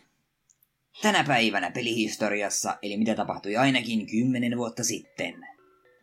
Jälleen kerran on järjestys jäänyt nurinkuriseksi, ehkä tämä nyt sitten normaaliksi käytännöksi jäi. Yllättävän vaikea oli löytää pelejä tältä päivämäärältä, mutta kyllä sieltä viisi semmoista löytyy ainakin, josta osaa jotakin sanoa. Eli 9. päivä toukokuuta oli se meillä tällä kertaa polttopisteessä, ja seikkailumme alkaa hienosta vuodesta 89, eli 34 vuotta sitten. Voi, 34 vuotta olen minäkin nytten, ja Eetukin taisi tuossa vuotta, vuotta vanhemmaksi tällä viikolla. Ei kun anteeksi, joo tällä viikolla muutto. On tämä kamala. Kyllä, kyllä. Se 35 tuntuu pahalta. Se on puolesta 70. Joo, mä taisin sulta kysyä silloin, kun 30 täytit, että sattuiko se, niin nyt en tiedä, minkä muissa tuskissa olet jo 35 että elämä varmaan niin. 40 viimeistään jo ohi, ohi elään elettyä aika. Todennäköisesti. Selkä paskana ja työkyvyttömyyseläkkeellä. Toivottavasti. Ehtii sitten pelaamaan näitä vanhoja pelejä vähän enemmän. Niin. No, 89, kun ei tuo ollut vuoden vanha ja minä olen ruvennut vasta starttailemaan siinä kohtaa, niin eh, Bugs Bunny Grace Castle oli hieno peli ja pelisarja, jota tuntui myöskin monta eri osaa tulevan, niin tämän sarjan ensimmäinen julkaisu Game Boylle tuolla Japanissa julkaistiin 89 vuonna 9. päivä toukokuuta. Kotobuki Systems oli kehittänyt tämmöisen 2D-pelin, jossa väiskiä ohjastetaan 80 kentän läpi, kuljetaan ovien läpi ja yritetään niitä kulkemalla vähän Hotel Mario-maisesti. No joo, Hotel Mario tuli myöhemmin, mutta ovesta toiseen kuljetaan 2D-kenttiä, labyrinttejä läpi ja väistellään sitten muita Looney tuttuja hahmoja. Japanissa tästä pelisarjasta käytettiin sitten tuota mikkihiiren lisenssiä tämän kanssa, mutta tismalleen samalla mekaniikoilla. AVGN taisi tälle pelille joskus huuta. Joo, eikö se käynyt läpi nämä kaikki, niitä, mitä joku 50 niitä se Game Boylle oli, joka oli ihan sairasta. Joo, oli ilmeisesti niin paljon hyviä peliideoita vielä lisättävänä siihen, että oli pakko viisi kertaa yrittää. Mm. Ei siinä mitään sanottavaa, ei, ei ilmeisesti kauhean, ei kauhean hyvä peli. Ei ilmeisesti. Kuvitelkaa AVGn lyömässä Väiskin, tota, tota, Väiskipukua. Mike Matt ei taisi olla, olla siellä puvun sisällä vai mikä se oli se apurin nimi, joka niissä videoissa aina joskus oli. En muista. Eikö se Mike ollut? Joku, joku oli kumminkin. AVGn viskomassa väiskiä pahvelaatikko kasan läpi. Se arvosana tälle pelille – Peli, mikä oli ehkä vähän parempi, hypätään aina vuoteen 2000 asti, eli 23 vuotta sitten. Pelisarja sai jatko-osansa ja Apotteralla siihen se sitten jäikin. Leikkari ykköselle Jenkeissä julkaistu tänä päivänä Medieval 2. Sony Computer Entertainmentin Studio Camperitken kehittämä toimintapeli siis olisi kyseessä, vähän ehkä tasohyppelynkin kallellaan. Sir Daniel Fortesque on saanut levätä rauhassa 500 vuotta ykkösosan jälkeen, kunnes hän yllättäen herääkin museosta. Ja pian selviää, että Velho Palethorn on löytänyt Zarokin, eli ykkösen pahiksen loitsukirjan ja onnistunut herättämään kaikki kuolleet takaisin henkiin. Ritarin tehtävänä olisi kerätä kirjan loput sivut talteen ennen kuin ne joutuvat väärin käsiin. Haluaisin sanota mediiveleistä tykkääväni, mutta on se ykkönen ainakin vähän, vähän kömpelöhkö jotain Medievalia olen pelannut, mutta en muista, että mitään, mutta sekin jäi silleen tyyliin ensimmäisen kentän verran. Että tavallaan pelisarja, mitä haluaisi pelata enemmän, mutta sitten taas se remake ei kiinnosta. Se on ilmeisesti vähän kädenlämpöinen. Mm. Mä oikein tiedän, oliko sille sitten niin, niin fanikuntaa olemassa, mutta Pleikkari nyt vähän herkemmin näitä vanhoja lisenssejä hyödyntää, Xbox ei hyödynnä ollenkaan. Mutta ymmärrän kyllä, että sieltä halutaan jotain semmoista uudelleen lämmittelyä tehdä, kun Spyrot ja Crashit kumminkin aika hyvin myy, niin en ihmettele, että noita PS1-ajan maskottihenkilöitä, niin halutaan vielä yrittää koittaa, että olisiko niistä vielä, vielä tota uudelleen lämmittelyyn aihetta. Mm. Mutta ykköstä muistan pelanneen ja joku siinä, joku siinä tökki, ettei se koskaan suosikkeihin lukeutunut. Peli, joka lukeutuu monienkin suosikkeihin, on 2001 vuonna no ei ole tänä vuonna julkaistu, mutta tänä vuonna kumminkin Game of the Year Editionin saanut peli Windowsille Jenkeissä tänä päivänä 22 vuotta sitten, eli vuonna 2001 yksi parhaimmista monien mielestä oleva peli, eli Deus Ex sai tosiaan GOTY-version. Ion Storm oli kehittänyt tämän sci-fi kautta cyberpunk roolipelin ja sen juhlajulkaisusta kyse. Tällä lukee Juha-julkaisu. Varmaan Juha-julkaisusta puhua enemmänkin niistä peleistä, joka minä vaan muistan eikä kukaan muu. No, tämä kuitenkin lisäsi Deathmatchia, Team Deathmatchi, monin pelimuodot tuohon peruspeliin, editointityökalut, kenttien luomista ja niiden muokkaamista varten, ja soundtrackikin löytyy, josta oli sitten 30 remixattua versiota, remixattua versiota, sanotaanpa niin päin mieluummin, tuosta pelin OSTstä. Ja tietää, tietää, ei olla takapölkyssä Deus Exää käsitelty, mutta PPCssä käytiin, käytiin vierailemassa ja juttelemassa tuosta pelistä, ja hyvinhän se maistui. On se tolkuttoman hyvä peli. Pitäisi pelata sitä vielä lisää, sehän mulle jäi silloin kesken. Öö, sen halusin kyllä mainita tuosta Juha-versiosta, että, tai Juha-julkaisusta, että sitten kun me ruvetaan itse tekemään pelejä, niin me tehdään Pokemonit ja kaikista peleistä tulee kaksi versiota, etuversio ja Juha-versio. Joo, päästään pelien kansin maskoteiksi. Okei. Okay. Onko se tota, tota, pitääkö se olla Pokemon-peli nimenomaan, jos on, on Juha ja Eetu-versio Gen 1, niin mikä sun starteri on? Ei saa olla perustartteri, tai tulee joku muu. Mm-hmm.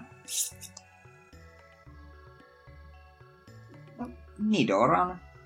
Kumpi tahansa, tykkään molemmista. Mutta sitten mulla pitäisi olla se toinen, niin se ole hauska. Ai niin joo, totta, sitten silleen se. Toki me, voi, me voidaan mennä tuo rakettiryhmälinjalle. Toinen saa ekans ja toinen saa koffingin. Sekin on vaihtoehto, jos joku teema täytyy olla. Jos saa soolona valita, niin Farfetch on selvästikin mun, mun tota, aloitus Monsu.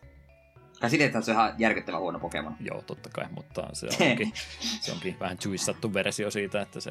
se Aivan. Se oppii kaiken se on vähän niin kuin Mew periaatteessa, että kaikki statsit täysissä ja oppii kaikki, kaikki DM. Se on aivan, se aivan. helppo versio. Joo, ei tainnut olla kovinkaan hyvä valinta, mutta mä tein vähän tämmöisen vaikeamman, vaikeamman variantin tästä pelistä.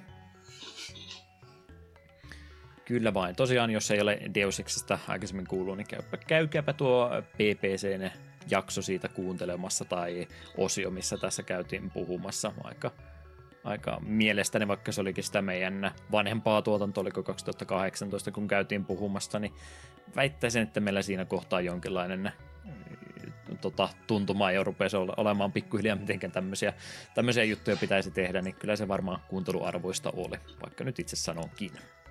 Mm, se, se oli meidän ensi esiintyminen PPCn puolella, ja ylipäätään, niin kyllä. Se oli elämäni yksi isoimmista virheistä. Käydä, sillä, käydä sillä tiellä vieläkin ollaan. Käydä siellä esiintymässä. Siitä jäi semmoiset semmoiset tota, merkinnät henkilökohtaisen rekisteriin, jota ei pysty, pysty koskaan poistamaan. Joo, emme politiikkaa tule ikinä pääsemään näin meidän taustatiedoilla. Ei kyllä. Se on se ensimmäinen asia, mikä pinnalle nostetaan, jos yrittäisi presidentiksi hakeutua. Että on missä se on käynyt vieraana, niin joo ei. Samaan tien joutuu julkisuudesta vetäytymään. Hmm. Mikään ei ole hauskempaa kuin PPCn haukkuminen ja sitten kumminkin käydään siellä silloin tällä. Yes, yes, yes. Ennen kuin sanon mitään muuta raskauttavaa, niin mennään eteenpäin. 2013 jouduin näinkin kauaksi hyppäämään, kun löysin jotain muuta mielekästä mainittavaa tälle päivälle. Otin jopa kaksin kappaleen pelejä puolintoista kappaleen pelejä. Mä en tiedä, miksi vähän tota toista tulen sanomaan, mutta sitä ennen Mario ja Donkey Kong Minis on the Move julkaistiin tänä päivänä 10 vuotta sitten 3DSlle ainakin Jenkkien suunnalla. Nintendon luoma ja kehittämä sarja olisi kyseessä Mario vs. Donkey Kong-sarjasta, näin virallisesti tai epävirallisesti puhutaan.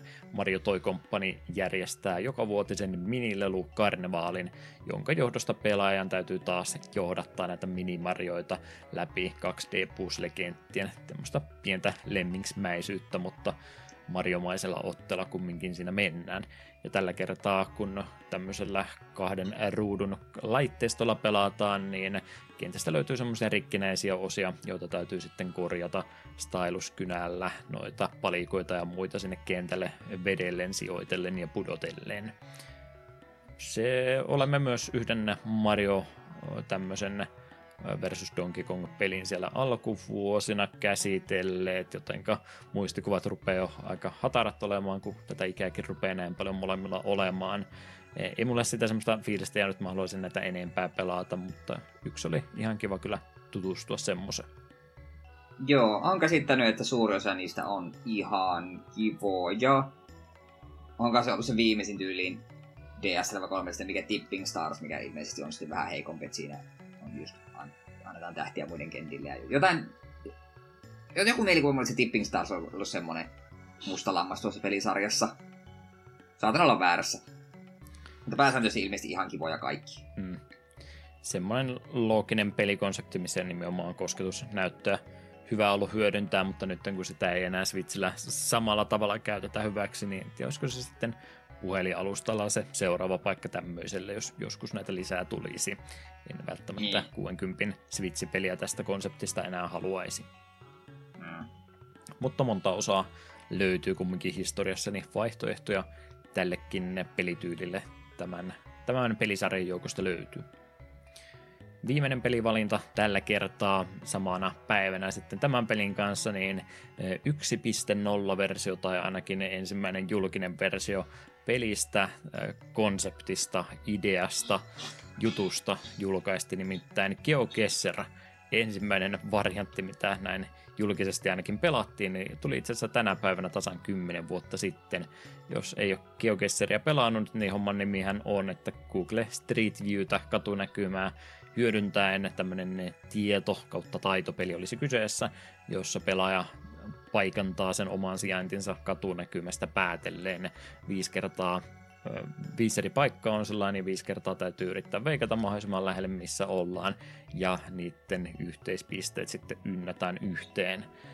Tämä on semmoinen, no, on se peli, en mä nyt rupea sillä tavalla haukkumaan, ja yllättävän pitkään sitkeä on, että silloin kun tämä tuli, niin tämä tuntuu semmoiselta puumilta, että kaikki kokeili sitä silloin ekana kesänä ja ajatteli, että se olisi sitten siinä ollut, mutta kyllä GeoGuessr edelleenkin sellainen pinnalla on. Ja nythän on jopa GeoGuessr äh, supertähtiäkin suorastaan olemassa, jotka oikein, oikein tota yliinhimillisellä taidolla osaa paikantaa se, että missä ne, missä ne mahtaa olla sillä hetkellä, kun ne sinne kartalle pudotetaan. Hmm. Mulla on siis tästä yllättävän paljonkin sanottavaa. Silloin aikoinaan, kun vielä Snapsterit tekivät videoita aktiivisesti, niin heillähän oli myös niitä GeoGuessr-kisoja. Hmm. Ja siitä tuli itselle tutuuksen, oli ihan viihyttäviä. Ja nyt tässä ihan viime kuukausina oli sattumoisi, vaimo oli YouTubea katellut ja siellä sitten oli, YouTube oli automaattisesti tarjonnut vaan jotain suomalaista tubettajaa, joka tekee GeoGuessr-videoita, en muista tämän tyypin nimeä, oli laittanut pyörimään siellä niitä samalla kun muuta hääräiltiin, niin siinä oli muutama video pyörinyt taustalla, sitten räiltiin vähän enemmän, ja sitten jotenkin silleen, vaimo ihan suoraan, että hän voisi, olisi, olisi ihan hauska, jos tuota kokeilla, niin meillä on tällä hetkellä GeoGuessr-tili, se on se, mitä ilmaisena voi pelata tietyn aikaa, sitten pitää katsoa mainoksia tai odottaa jotain tällaista. Mutta sitten se oli, että parilta kuukaudelta maksaa muutama euro ja olisiko se oli joku 5 euroa parilta kuukaudelta tässä 20 koko vuosi. Ja ostettiin ja ollaan itse asiassa yllättävän paljon sitä pelaa. Se on ihan, ihan hauskaa, etenkin tämmöisenä niin perhetoimintana, toimintana, että porukalla. Ja sitten tässä on ollut tämmöisiä tilanteita, että vaimo on kun sieltähän löytyy just niitä muiden tekemiä niin tämmöisiä mappipakkeja tai tällaisia. Että esimerkiksi niin jokaiselle varmaan suomalaiselle kaupungille löytyy niin kuin useampikin oma, niin ollaan Joensuun katuja aika paljon tiirailtu. Ja sitten siellä on, kun on postinjakajan taustaa itselle, niin on tietyt paikat vongannut. Ha, tiedän täsmälleen, missä tämä, tunnistan tuon talon. Se on, tämä on tämän kadun risteyksessä. Ja hmm. välillä sitten etsit, etsitään niitä kylttejä ja nyt tuosta kyltistä saa selvää. Okei, joo, tuo katu sijaitsee siellä kaupungin osassa. Niin se on, se on ihan hauskaa ja olla, on myös vaimo omia synnyinseutuja, niin myös sinne esitellyt, melkein metrin tarkkoilla niitä löytänyt, niin se on ihan kivaa. Sitten kun siellä on tosi paljon just näitä ihan, tosiaan niin ihan suomalaistakin sisältöä sille, että löytyy hemmetti aihealueena Suomen ABC ja kaikkea tällaista, että jos haluaa mennä niitäkin bongailemaan, niin siitä vaan pohtimaan, että no minkä kaupungin ABC tämä on. Niin, ihan, ihan, ihan kiva. Ja etenkin just se niin perheviihteen, että ollaan parhaimmillaan neljä henkeä sinne telkkariessa oltu ja yhdessä pohdittu, että no mikä, mikä, mikä, mikähän paikka-aluetta tämä sitten on kun konsepti on semmoinen, että ei sitä tarvitse enempää kenellekään selittää, että nekin, nekin, jotka ei videopelejä pelaa, niin pystyy tähän osallistumaan. Mm, aina tuossa huono puoli, että sitten kun, etenkin jos sulla on koko maailmanlaajuinen, sitten se iskee sut jonnekin perämetsään tielle sille, että se joudut klikkailemaan kaksi minuuttia eteenpäin, että löydät ensimmäistä tiekylttiä. Sitten se on vähän silleen, että tämä on tosi kivaa, helppo arvata, että missä minä olen. Suomessakin, kun sut laitetaan syrjäiselle metsätielle, niin se ei rajaa hirvittävän paljon pois kyllä vielä joo. Haluatko myöntää tässä kohtaa, että ammattivalinta olet tehnyt sen perusteella, että mikä ottaa sua Geogesserin pelaamisessa kaikkein eniten? No en oikeastaan, koska se, vaikka edelleenkin olen kuljetusalalla töissä niin, tai tämmöisellä, niin minun tietotaito jo, rajoittuu aika hyvin tänne Joensuun lähinurkille, niin se ei ihan hirveästi niin kuin loppujen lopuksi auta. Kuitenkaan. Joo, se, se mitä nyt viime aikoina, kun Geogesseri vielä jossain uutisen pätkää tai muuta tulee vastaan, niin ei ollut semmoinen peli, mitä ajattelee, että jotkut ihmiset rupeaa niin oikein kunnolla kunnolla panostaa, mutta on se kyllä aika, aika pelottavaa katsoa, kun tosiaan jotkut siinä kymmenessä sekunnissa melkein 10 kilometrin tarkkuudella osaa paikantaa siitä, kun ne vaan nopeasti vilkaisee sen ruudun ja ne katsoo, että joo, taivas on ton värinen ja tuommoinen kasvusto sieltä löytyy. Arkkitehtuuri on tämmöistä. Autoja, mitä tässä paikka on kaikkein suositumpia, minkälainen rekisterikilpi niissä on ja missä kohtaa se on ja kaikki tämmöiset asiat, tie, kylttien muodot, reunaviivojen paksuudet, kaikki jotkut tämmöiset asiat, kun ne vaan katsoo sen ja joo, mä oon tässä paikkakunnalla ja niksi ja se on siinä viiden kilometrin päähän osui, vaikka ei se siirtänyt kameraa, kun siinä kohtaa, mihinkä se vaan alun perin pudotti, että joo, on tämäkin on, on tämäkin hieno taito osata. Mm, kyllä. Kyllä vain. Tämmöistä pelattavaa on 9. päivä toukokuuta maailman historiassa tarjonnut meille Geogesserin jaksoa odotellessa siis. Mutta mitä sitten vähän tuorempaa uutista, mutta retrohenkistä semmoista olisi Eetulla meille kerrottavana. Joo, ekana pitkästä aikaa taas Arcade Archivesia. Tuoreen lisäys on Tecmon kehittämä Tecmonite, joka Japanissa tunnetaan nimellä Wild Fang. Vuonna 1989 Arcade-halleissa julkaistu beat'em map on varsin väkivaltainen, sillä sekä veri että raajat lentelevät surutta ruudulla. Sankarinapuuna vihollislaman kukistamisessa on kolme otusta. Tiikeri, lohikäärme ja Smokeman. Ja hintaa Switch ja PS4 julkaisulle on 8 dollaria. En voi väittää, että olisi millään tavalla tuttu. Mitenkä sä vielä ratsasteta? Mä nyt oikein tätä, tätä ymmärtänyt, minkä takia tämä oli se kolmas vaihtoehto. Joku sarvikuono tai joku leijona tai tämmöinen voi olla, mutta ei, ei. Smoke Man. Opettaa passiivisen tupakoinnin vaarallisuudesta varmaankin Smoke Man. Se voi olla. Opetuspeli. Tämä nyt kun katsoo niin kuvakaappauksia, niin no, no tämä näyttää joltain Golden Axelta. Mm, sinne suuntaan kyllä. Kallellaan tuo olisi voisi olla jossain kohtaa taas aiheellista, niin pistää molemmat meistä niin jotkut näistä Arcade Archives-peleistä pistämään jakso aiheeksi, niin pidetäänpäs tuokin idea taas, taas mielessä, niin tulisi niitäkin vähän enemmän taas harrastettua.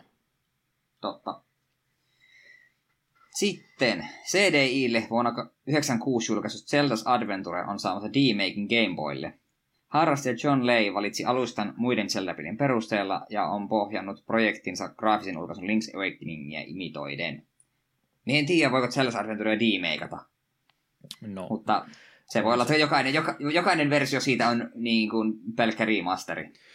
No sekin. Voi sen näinkin tulkita, mutta toki se Gameboylle, kun aina tekee jotain variantteja toisesta, niin ei se oikein mitään muutakaan voi olla kuin remake kyseessä. Mutta mm. mielenkiintoinen konsepti. Tämä nyt ei ole semmoinen ison studion uutinen, vaan vähän niin kuin harrasteprojektia, mutta pisti vaan silmään, että joku on tämmöiseenkin ruvennut ihan aikaansa, aikaa pistämään sitten. Hieno mm. ihan, ajatus. On ihan hauska idea. Se voi hyvinkin jopa olla, että tuota kautta voi ehkä huomata, että hei, Zelda Adventure olisi voinut olla hyvä peli, jos se olisi tehty hyvin. Joo, mä muistan. Jollekin muulle laitteelle tarkalleen, mikä siinä sitten tökki, mutta se piti niinku olla se äh, varman päälle pela, äh, pelatuin kehitetty peli, mitä tuolla CDIllä silloin oli, mutta ilmeisesti se oli sitten jopa huonoinkin niistä. Se ainakin näyttää ihan kamalalta ja oli se ilmeisesti niinku pelattavuudelta tosi kankea. Joo, en tiedä sitten mikä se oikea panostus siellä oli, että oliko se joku tota, tota, vastaanottovirkailija, joka siihen otettiin sieltä roolia näyttelemään ja tällainen, että ei ehkä ihan semmoista samanlaista kunnioitusta löytänyt kuin mitä Nintendolla olisi ollut ehkä tämän pelin tekemisen kanssa. Mm. Kunhan nyt saatiin lisenssi käyttöön ja tehdään äkkiä rahaa sillä. Sitten vielä. Omanlaisensa musta tahde. Niin, kyllä. Nintendon historiassa, Tavallaan... kun meni antamaan luvan tämmöisiä tehdä. Tavallaan olisi hauska no CDIin Zeldat pelailla, mutta me veikkaan, että se olisi niinku tavallaan hauska, käytännössä ei. Mm.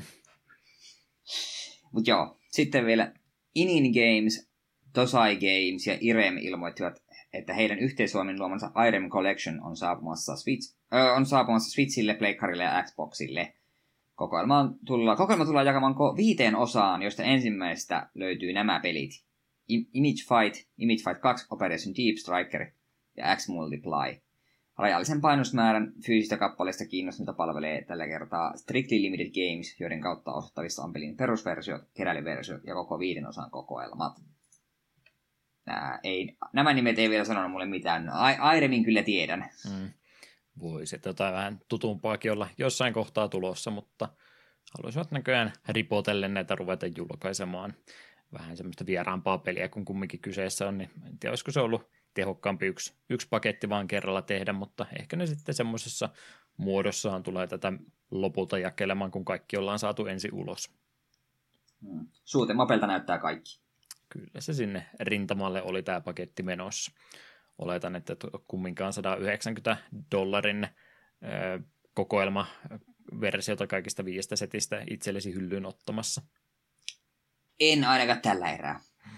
Se on vähän vähän näiden rajallisten painosten juttu, että joita ne kiinnostaa, mutta ei niistä nyt enää. Yhdessä kohtaa me vähän raportoitiin, raportoitiin niistä enemmänkin, mutta olen yrittänyt niitä vähän karsia. Yleensä se, että se uudelleen julkaistaan, niin se on se tärkeämpi juttu, eikä se, että siitä tehdään se fyysinen painos. Niin, sepä. Kyllä, kyllä, kyllä. Pikauutisia heitettäköön muutamat jutut. Tehän tykkäätte aina, kun isoja huutokauppoja tapahtuu, niin pakkohan niistäkin on raportoida. Vata Games ei tällä kertaa ollut valitettavasti asialla, mutta se, missä niitä vähän, ehkä vähän rehdempiä kauppoja tapahtuu, on tämä Heritage Auctions, jossa oli jälleen kerran Nintendo-aiheesta juttua huutokaupattu, mutta ei peliä tällä kertaa, vaan pelimediaa sen ympärillä. Alkuperäinen ykkös Nintendo Power-lehti, joka oli arvosanan 9.8 jotain kautta saanut, en muista minkä kautta, mutta jostain kumminkin tämmöisen lähes mintti arvosanaan saanut versio tästä ykköslehdestä uutokaupattiin ja halvalla lähti 108 000 dollaria. Nami nami mitä enkähän Heritage Auctionsissa kävisi, jos ensimmäinen pelimestari tuommoisella arvosanalla laitettaisiin myyntiin. Niin saisiko yhtä kovia, kovia rahasummia kerätty? Niin, veikkaan, että aika monta nollaa tippuisi, aika monta numeroa ylipäätään tippuisi hinnasta. Joo. Unohdettiin tuossa jakso alussa mainita, mutta joo, vähän, vähän käytiin PPCn puolella visailemassa, niin sen takia tuo pelimestari mielessä. Niin jos on jäänyt välistä, välistä kyseinen jakso, niin kannattaa se vielä perään kuunnella kun tämä on ensin tietysti hoidettu. Niin, tämä on hämäävää, kun nämä nauhoittaa tälleen putkeen samana päivänä, niin kautta, äh, älä spoilaa, mutta se jaksohan on tullut ulos, kun tämä meidän jakso tulee ulos. Kyllä, kyllä. Muita pikauutisen maininnan ylittäviä asioita vuosipäivien yleensä mainitsen, mutta osui silmään, että Valkyrie Chronicles-sarja täytti 15 vuotta. Ja se on semmoinen pelisarja, että ykkönen oli vähän niin kuin puolittainen system selleri ton Ninokunin kanssa, kun PS3 rupesi polttelemaan, että semmoinen pitäisi hankkia ja kova alamäkeä sen jälkeen. No ei vaikka oli siellä PSPllä ilmeisesti ihan hyviä, hyviäkin osia siinä välissä, mutta nyt varsinkin se Revolution vai mikä tämä oli tämä toiminta, strategia, roolipeli, hybridi, mitä ne julkaisi, niin sehän taisi olla yksi yksi huonoiten ränkättyä Metacritic JRPG-peliä tässä viime vuosilta, vai onkohan siitäkin jo kuinka monta vuotta. Oli miten oli, mutta viimeisen, viimeisen yritys ei ilmeisesti mennyt ihan putke. Mm. Ekasta tykkäsin kovasti. Oli siinäkin omat ongelmansa ja tavallaan halusin ne muitakin osia pelata, mutta eipä tullut pelailtua. Mm. Eikö ne PSPlle, kun niitä on pari osaa? Ja... Joo. Ka? Niin, ei mene PS, enää kärryillä. PSP Vita taisi olla melkeinpä kaikki, ja tämä viimeisen oli nyt sitten taas konsoliversio ja jotenkin se sitten yli vuosikymmenen myöhemmin julkaistuna niin onnistui vielä näyttämään huonommalta kuin tämä alkuperäinen. Okei, mm. vähän piirto, piirtoetäisyydet, resoluutiot voi olla parempia, mutta tyyliltä oli paljon rummemman näköinen kuin ensimmäinen yritys. Mm. Oh, en ole varmaan, ollaanko tämän podcastin historiassa niin paljon sitä ekasta välistä puhuttu. Sitten, tosiaan, kuten sanoin, niin kovasti se tykkäsin, mutta iso miinus minusta sille pelille oli, että siinä kun joka missionissa sai sen rankingin, se perustui vain ja ainoastaan sun vuorojen määrään, mm. joka oli tosi, tosi typerää, että se pystyi, jos se vaan juoksit kaikkien vihollisen läpi yhdellä tyypillä ja meni vihollisbeissiin, jos tehtävä oli siis vallottaa vihollisbeissi, niin jee jee, S-ränkki, tappanut yhtään vihollista ja kaikki muut paitsi yksi oma tyyppi on kuollut. se, se, oli, se oli typerä systeemi. Mutta muuten, muuten oikein mainio. Yllättävän hankala kyllä. Siinä oli muutama tämmöinen bossitappelu tai ylipäätään taistelu, niin ne oli he, pirullisen hankalia. Joo, jotain isompaa tankkia vastaan. Joo, nimenomaan tämä. Niin tämmöiset asiat jäänyt kyllä hyvin mieleen. Jep, sekä se ihme megatankki, että sitten se olisi joku viholliskomentaja, jolla oli myös joku erikoistankki, niin sitä vastaan, kun tappeli jossain kaupungin kadulla, niin en muista, se tappelu kesti tolkuttoman pitkään. Mm. Ja olihan tämä itse, no ei, se, mikä, mikä tämän Akan nimi oli? Älä, Selva, älä sel, ei, kun Selvala MTG-hahmo. No, kuitenkin kuitenkin se oli kanssa semmoinen, niin se esimerkiksi siellä kentällä oli supervoiminen riehumassa, niin kannatti juosta kaukaa. Kyllä, kyllä. Scout Chronicles, sanotaanko näinpä, että se varmaan sitä tasapainotuksen puolta on huonompia asioita, että semmoinen tietynlainen fantasia, että koko squadia käyttäisi mahdollisimman tehokkaasti, mutta loppuviimein scoutit teki valtaosa hommista. Ehkä välillä niin, oli pysty snaippaamaan jostain kauempaakin ja tämmöistä tekemään, mutta Scouttia aina yritettiin, jos ei se toiminut, niin sitten oli, kaikki muut oli B-suunnitelmia Scouttien jälkeen. Mutta kokonaisuudessani Kyllä PS3 parhaimmistoa. Mitenkäs sitten, onko trailereita peliaiheisia semmoisia, mitä oltaisiin tässä muuta, muuta mediaa tekemässä, niin onko viime aikoina osunut silmään kovastikin. Mulla ainakin ruvennut nytten kovasti YouTube-videoiden välillä tulemaan tuon Gran Turismo-elokuvan traileri ja kaksi ja puoli minuuttinen semmonen. Tämä kyseinen elokuva olisi tässä aika piakko jopa elokuussa tulossakin. Onko Gran Turismo-elokuva sulle tullut mainoksena jo? En edes tiennyt, että semmoinen on tulossa. Okay. leffa.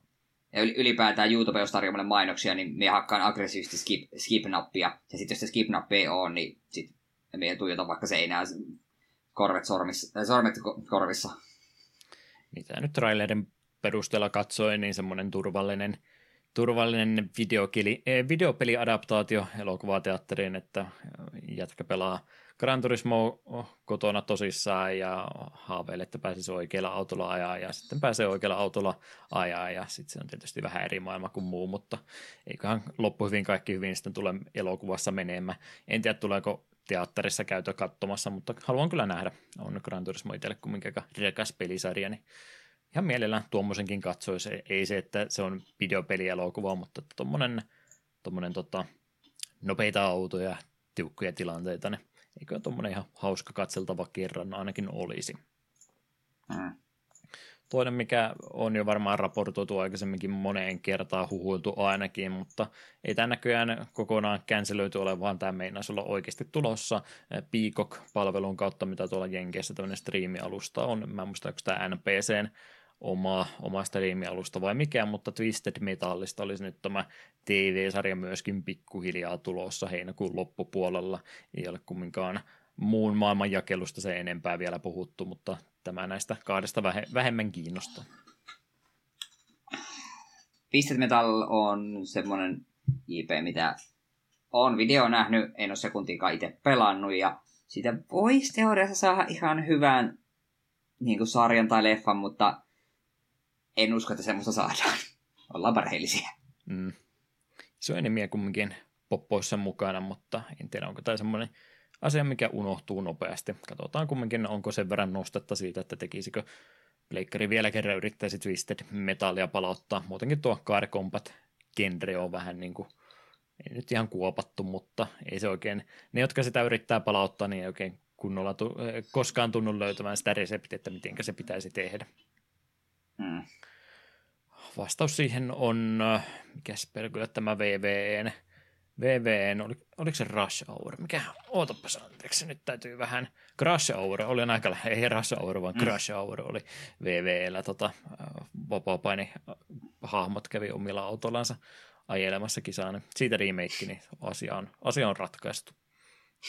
Ei tarvitse kauempaa hakea uutisosiointia siinä hyvin rupeaa olemaan ja pari fanikäännöstä heitettäköön vielä perään. Ensimmäinen niistä semmoinen, mistä nyt ei sen enempää kirjoitettavaa ole, kun tälle ei taida mitään omaa projektisivuansa tai muuta oikein missä olevan, mutta kotimaan kirjeenvaihtajamme Tohelot vinkkasi, että tämmöinen suomenkielinen duppi olisi tehty alkuperäisestä Sly Cooperista, joka ilmeisesti on semmoinen peli, mitä ei koskaan, koskaan sitten suomeksi käännetty, ja sitten kun ne myöhemmät tuli, niin niistähän tuli tosi suosittuja pelejä, mutta ihan ensimmäinen Sly Cooperi taisi, taisi jäädä vielä tässä kohtaa suomeksi kääntämättä, niin faniporukalla on nyt se dupattu suomeksi, ja mitä tuossa longplay-hengessä ilman kommenttiraitaa sitä kuuntelin, niin faniporukka tekee leksiä, niin kuulosti ainakin puoliammattimaiselta, että yllätti, yllätti laadullansa. Ei ollut mikään tota, tota, DPC Upridget hengessä tehty läppää, vaan ihan niin vakavissaan dupattu juttuja. Hyvin oli pojat vetäneet. Hmm, ihan hauska. Ruvetammekin duppaamaan jotain muita pelejä sitten vapaa-ajallamme. Hmm. Otetaan se tota, tota, Tales of Fantasia, suomenkielinen käännös, niin dupataan se vielä kaiken lisäksi kahdestaan. Oi, montako, aika kova. Montako ään, eri ääntä pystyt tekemään, kuinka moni niistä on Akuankka-yritys? Jokainen niistä on savolainen. Okei. Okay. Savoduppi. Kyllä. Ei, ei edes suomiduppi riitä, vaan savoduppi pelkästään. Vautsi vau. No, sitä odotellessa, niin mitä siellä oli kaksi muuta fanikäännöstekelettä, mistä voisi vähän mainita. Joo, ekana on Prisoner of Ice, uh, Infogramesin luoma seikkailupeli PS, äh, seikkailupelin PS1-porttaus vuonna 97, joka julkaistiin ainoastaan Japanissa. Pelin alku sijoittuu toisen maailmansodan aikoihin, kun yhdysvaltalaisen sukellusveneen miehistö löytää natsien tukikohdan Etelä-Mantareelta ja pelastaa norjalaisen miehen sekä kaappaa mysteerisiä aarteita mukaansa. Käänteenä Blisken. Tämähän on mielenkiintoinen lähtökohta. Joo, vähän semmoista seikkailupelimäiseltä konseptilta kuulostaa, mutta enpä ole kieltämättä aikaisemmin kuullut siitä enkä edeltäjästäkään. Mm, ei ole, ei ole todellakaan tuttu ennestään. Mutta si- tämä toinen, toinen juttu oli semmoinen, mistä jo vähän muuallakin kirjoiteltiin. Joo, Rent a Hero number one. Dreamcastille julkaistu toimintaroolipeli vuodelta 2000 kehittänyt Aspect. Peli pohjautuu vuoden 1991 Segan kehittämään samannimisen peliin, tällä kertaa 3D-grafiikoilla tehtynä. Pelin päähenkilö Taro Yamada, toisella nimeltään Renta Hiro, saa vahingossa käsinsä taisteluhaariskan, jonka päälle pukeminen tekee selväksi sen, että hän haluaa ryhtyä sankariksi. Puvun käyttö kuitenkin vaatii rahaa, joten Hiro ryhtyy suorittamaan sankaritekoja ympäri Korjan kylää. Käännöksestä kiitos Vincent NLlle ja Renta Modders työryhmälle. Ymmärsin. Rent a Hero. Hehehe, hauska nimi. Mm, onnen nokkeli. En tiedä, onko jopa tota, tota, suositeltavampi versio kuin se alkuperäinen. Kuulostaa konseptiltaan paremmalta 3D-ympäristössä, mutta ilmeisesti jotain hyvää oli alkuperäisessäkin, kun se kannatti uudestaan tehdä. Mm. Pidetään mielessä, jos näitä fanikäännöspelejäkin jossain kohtaa taas vähän paremmin käsiteltäisiin. Mutta tämmöistä antia meillä tähän vaiheeseen tätä ohjelmistoa olisi aika. Seuraavaksi pienelle huilibreikille kuunnellaan Palsmanista pikkasen musiikkia ja sitten kyseisestä pelistä olisi ajatus ruveta keskustelemaan tarkemmin.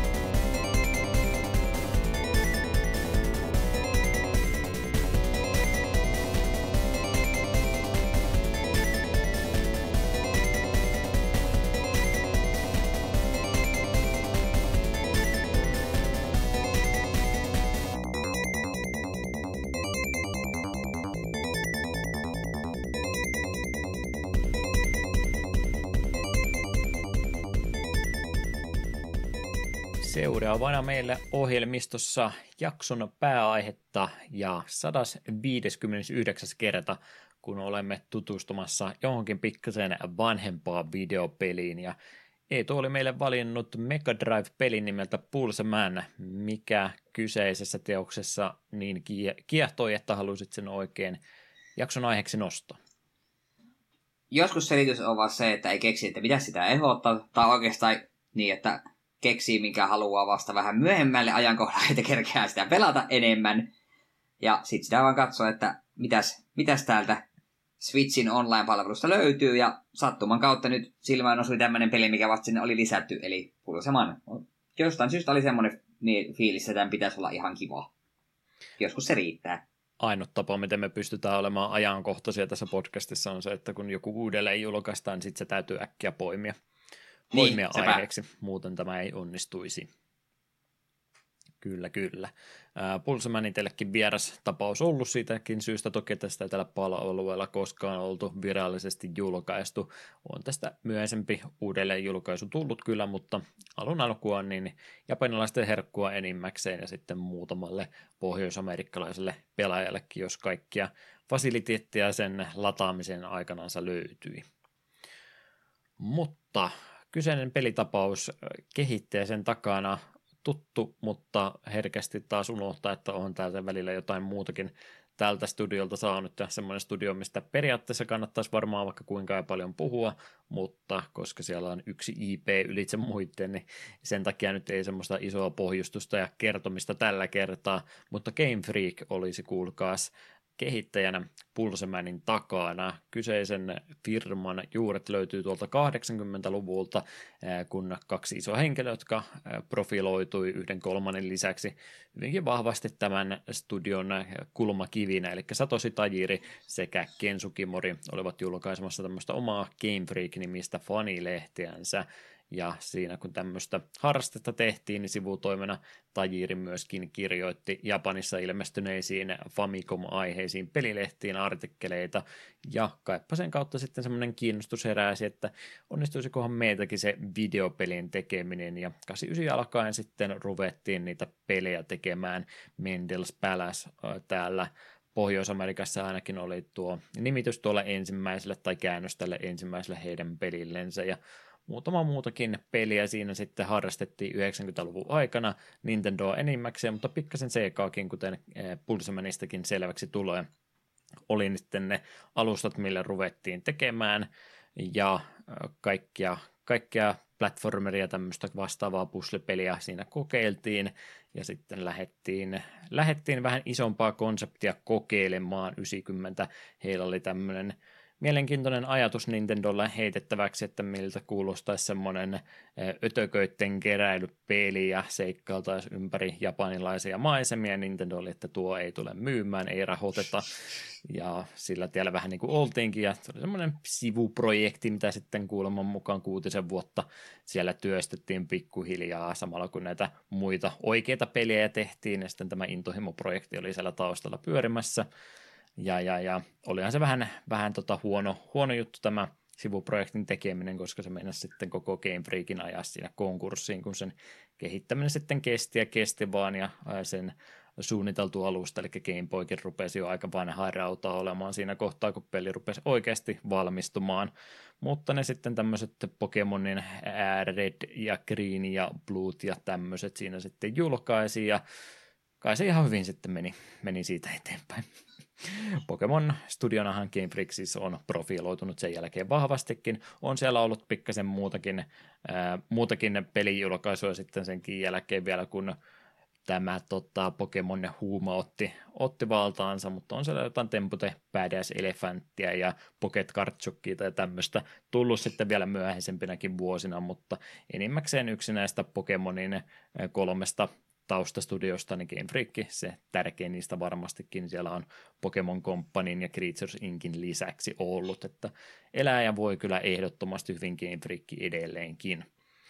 No, molemmat olemme Pokemon-pelejä kovasti pelanneet, mutta ei tule kysymys, mitenkä on tullut Game Freakin ei-Pokemon-pelejä pelattua matkan varrella. Onko ne aivan vierasta, vierasta kamaa sulle ollut? Aika pitkälti joo mä joskus on niinku just selaillut niiden pelilistaa, niin aika vähille on jäänyt. Tätä Tempo the Badass Elephant vähän silloin kiinnosti, mutta eipä sitä tullut ikinä pelailtua. Ja ehkä nyt kiinnostavin niiden peli, mikä on öö, niin kuin Pokemonin ulkopuolella, niin on varmaan tämä Pocket Card Jokkeo. Ja on niin harmissani, että kun siitä ilmeisesti, tai kun siitä kun sehän nyt tuli ilmestyi uudelleen, niin se tuli Iosille vaan ja Mäkille, että ei tullut Switchille tai mitään, koska se oli silloin hämmentävää joitakin vuosia sitten, kun kuunteli PPCtä ja Oseko se siellä suuvahdossa puhui tästä pelissä. Oli siltä, oot sen jätkä nyt tosis, voiko se peli mukaan olla hyvä, mutta sitten joku muukin sitä sanoi, joo joo, se on oikeasti helvetin hyvä, niin mm. kyllä, se, kyllä se kiinnostaa, kyllä me haluamme sitä pelata, että antakaa se tänne. Minäkin sitä vähän myöhäisessä vaiheessa rupesin pelaamaan, mutta ihan sama efekti, että herra Jumala, että miten tämmöinen pasianssin pelaaminen, miten tätä voi kilpahevosurheiluun jotenkin liitettää, mutta näin se vaan tapahtuu, kun joku hauskan konseptin keksii, niin se nyt on ihan sama, että mitkä ne palaset on, kun ne palaset sopii hauskasti yhteen, niin millään muulla ei loppuviimeen merkitystä sitten olekaan. Mm se on ollut joo se päällimmäinen, mitä tuolta mieleen tulee, mutta jos oli yksi semmoinen peli tuota niissä ajoilta, mitä tuli myöskin pelattu, ja sekin aina unohtuu, että sekin on Game Freakin, Game Freakin tekemä peli, vähän tuommoista Tetris, Tetrismäistä, pujopujomaista peliä, mutta varsin yksinkertaisempi semmoinen. Mutta enimmäkseen Pokemon-peliähän se Game Freak todellakin siellä sen jälkeen on tehty, ja siitä heidät parhaiten muistetaan. Mutta tämä oli peli juurikin se, mitä mikä oli se viimeinen, viimeinen tota, rahapäivä, mitä Game Freak sai aikaiseksi, eli Bullsman on viimeinen peli ennen sitten Pokemon Redia ja Greenia, mitä siinä oli, että siinä pieni tauko välissä oli, ja oletan, että tämä peli ei nyt niin hyvin myynyt, että sillä kahta vuotta oltaisiin ihan laakerilla voitu pelkästään istuskella vaan, vaan kyllähän varmaan kovia aikoja tämän jälkeen tuli, mutta ei me niistä puhuta, vaan me puhutaan nimenomaan Pulsemanista ja Pulsemanin saavutuksista. Mega Drive oli alusta, millekä tämä peli julkaistiin Japanissa alun perin 22. päivä heinäkuuta vuonna 1994, ja pohjoisamerikkalaiset, jotka osasivat Sega Channelia käyttää, niin 95 vuonna päästiin tämäkin peli sitä kautta lataamaan. Japaninkieliset tekstit edelleenkin pelistä löytyy ja löytyy itse asiassa Switch-versiosta edelleenkin, mistä mä vähän hämmennyn, että puuttasin kun mä jonkun väärä, väärän version tästä pelistä, mutta näin se vaan on ollut, että ei ole englanninkielisiä tekstejä peliin laitettu, mutta eipä se menoa haittaa. Ei siinä niin luettavaa tekstiä niin paljon kuitenkaan ole. Joo, itse olin kanssa häm- hämmentynyt, kun peli avaa sitä hetkinen hetkinen, että mik, miksi tässä on Japania, mutta sitten että ei, että kyllä tässä kuuluukin olla Japania, mutta ihan miten vaan. Mm. Ei se pelinautintoa mitenkään poistanut. Eipä poistunut englanninkielistä ääninäyttelyäkin, jos vaan voitte sen uskoa, niin pelikaselta löytyy englanninkielistä puhetta ihan suoraan, että moni, monikansallinen julkaisu tämä Japanin versio olikin, vaikka ei sille mitään tarvinnut tehdä, että hyvin olisi voinut importata tämän pelin ja nauttia siitä semmoisenaan. Mm. Kyllä, kyllä. Virtual Consolen kautta sitten se uudelleen julkaisu tapahtui myöhemmin laillisin keinoin Japanissa ensin 07 ja sitten Pohjois-Amerikka sekä PAL-alue 2009. Niin sitä kautta päästiin virallisin keinoin tätäkin peliä pelaamaan myöhemmin, mutta Virtual Consoletkin nyt kuopattu jo on, niin valitettavasti tämä optio on on nyt poistettu ja ainut vaihtoehto tämän jälkeen on, kun tämä Switch Onlinein expansion pack näitä Mega Drive-pelejä aina silloin tällöin lisäilee, niin tässä 2023 huhti-maaliskuussa, koska tämä tuli, mutta kaksi-kolme vuonna saatiin tämä peli sitten jälleen kerran ää, laillisin keinoin jakeluun meille rehellisille kansalaisille, jotka maksavat kuukausihintaista palvelua tämmöisistä pelipalveluista. Genrenä meillä tänään olisi platformeria ja ehkä vähän semmoista toini, toiminnallisempaa semmoista. Mutta Pulseman, aikamoinen sankarihan se on ja aikamoisessa ympäristössä liikkuu. Eetu on kuuleman mukaan yöt valvonut ja Pulseman Lorea opetellut mahdollisimman paljon ulkoa, niin annetaanpas hänelle suun vuoro. Joo, voisi kuvitella, että kun kyseessä on Mega Driven tasoloikka, niin mies on kaksi lausetta, mutta tässä tulee yllättävän paljon tavaraa ja haluan erääseen kohtaan puuttua tässä kesken, kesken lukemisen, joka itselleni valmiiksi laitoin. Jo, eli siis 2000-luvulla arvostettu tietokoneinsinööri Doc Yoshiyama onnistui luomaan maailman edistyneimmän tekoälyn, jonka hän nimesi C-Lifeiksi. Yoshiyama sitten nopeasti rakastui tähän C-Lifeen ja halusi päästä häntä lähemmäksi, joten digitalisoi itsensä ja latasi tietokoneeseen. Ja sitten tämä luki ihan, luki ihan Wikipediassa näiden lainausmerkkien kerran. Yoshiyama ja C-Life rakastelivat yhdistämällä oman D, yhdistämällä DNAta ohjelmistoon. En, en tiedä, miten tämä on käytössä tapahtunut, mutta näin, näin, näin, näin pelin tarina kertoo ja en halua tietää enempää. Kuitenkin tämän lopputuloksena syntyi puoliksi ihminen, puoliksi tekoäly Pulseman. Pulseman oli siinä mielessä erikoinen tapaus, että hän pystyy sekä elämään sekä tietokoneen sisällä että oikeassa maailmassa. Ja käyttämällä se sisäistä, sisällä olevaan sähköä hän pystyy sekä hyökkäämään että liikkumaan nopeasti. Mutta valitettavasti, koska liian kauan tietokoneen heng... sisä, liian kauan tietokoneen sisällä hengailut, Yoshiyama sitten vähän kärsi tästä oleskelustaan siellä. Hänen aivoaaltonsa ja kehonsa korruptoituivat. Hän astui ulos tietokoneesta muuttuneena pahaksi Doc Varujamaksi. Ja hänen luomallaan Eureka-ohjelmalla hän pystyi manifestoimaan muita näitä Sea-Life-olentoja oikeaan maailmaan ja käytti heitä terrorisoidakseen koko maailmaa. Ja Pulsemanin tehtäväksi tuli siis nousta omaa isänsä vastaan ja suojella koko maailmaa. Luulin, luulin vetäväni kokista väärään henkeen, kun lueskeli, niin kun mikä lukee Where the Two, lainausmerkit, made love. Mm. Silleen, että okei, okay, okei, okay, Mega Drive-peliä rakastellaan ihan miten vaan tietokoneen kanssa jonkinlaista takapelkky-visailu nippelitietoa, mutta 159 jaksoa meni siinä ennen kuin superseksi mainittiin ääneen tässä showssa, että kaik, kaik, kaikkeen sitä tässä joutuu tutustumaankin. Kyllä. Joo, en tiedä, onko ylitulkitsemista tai mitään muuta, mutta miettii kumminkin. Porukka, jonka käsialaa on, on tota, Pokemonit ja tämmöisetkin, missä niinku aika paljon se konseptointi ja ideointi on nimenomaan siinä, että kuinka fantastinen idea ja maailma voisi olla ympärillä, niin en mä hirveästi muista muita esimerkkejä, että tällä tavalla ruvettaisiin näin paljon ekstra yksityiskohtia ja muuta, muuta antamaan, että yksi nyt tietysti Megaman tästä pelistä monellakin tapaa mieleen tulee, mutta Megamanitkin on vähän yksinkertaisemmin ilmoitettu konsepteilla, että jotain, jotain päällekkäisyyttä ehkä Xen kanssa voi olla, mutta kumminkin, että huomaat sen semmoista tota, tota, käsikirjoittamisen riemua tuolta taustaporukalta on selvästikin jo ennen Pokemoniakin löytynyt. Mm. Hauska yksityiskohta myös tämä, että kun hänestä muuttui pahaa, niin nimikin muuttui sisältämän sanan varui, mikä tarkoittaa pahaa, mm. vähän niin kuin varjossa. Se, se, se on semmoista. Kyllä, kyllä. No, tämmöinen korkea konsepti meillä kyseessä on vähän futuristisempaa meininkiä, oliko 2040-luku, mitä, mitä mahtoi Jotain olla. sellaista. Vähän sillä, että ei nyt niin kaukana enää tulevaisuudessa, mutta huomattavasti, huomattavasti skifimäisempää meininkiä kuin mitä tämä oikea elämä nyt sitten onkaan. Mutta tämmöisessä ympäristössä siis sitten liikuttaisiin ja varmaan se paras tapa on no 2D-platformeriksi nyt ensin kuvailemme toki, niin vähän jotain raameja saatte mieleen, että minkälaista pelistä on kyse, mutta helpoin se on sieltä hahmon kautta purkaa, että minkälaisesta tasohyppelystä mahtaisi kenttäpohjaisesta sellaisesta olevan kyse. Pulseman tosiaan meidän sankarimme tässä pelissä on aika perinteinen maskottihahmo, mitä tuohon aikaa enemmänkin nähty on, mutta millä tavalla Pulseman sitten eroaa näistä kaikista muista, mitä on. Ja varmaan se ensimmäinen asia, mikä sinne mieleen tulee, niin tietyllä tavalla momentum-pohjainen pelihahmohan tämä on, että ei ole semmoista Megaman-maisuutta jälleen kerran, kun tähän taas ajatukset hyppää, niin Megamani lähtee heti täydellä vauhdilla juoksemaan, vaan enemmänkin sitä, mitä Mario vaikka olisi, että siihen maksiminopeuteen ei ihan välittömästi napsahdeta, vaan semmoinen P-mittarimainen, mitä on Mariolla vanhoissa peleissä ollut, niin samantyyppinen on, että pikkasen täytyy sitä vauhtia lähteä ensin hakemaan, että ei siihen täyteen juoksuvauhtiin kerrasta pääse mutta se on sitten tämä maksiminopeus siihen niin kuin ynnätty kokonainen mekaniikka, että se ei ole vaan pelkästään se, että päästään mahdollisimman nopeasti liikkumaan, vaan Pulsemanin erikoistaito vaatii sen, tai erikoistaidot vaativat sen, että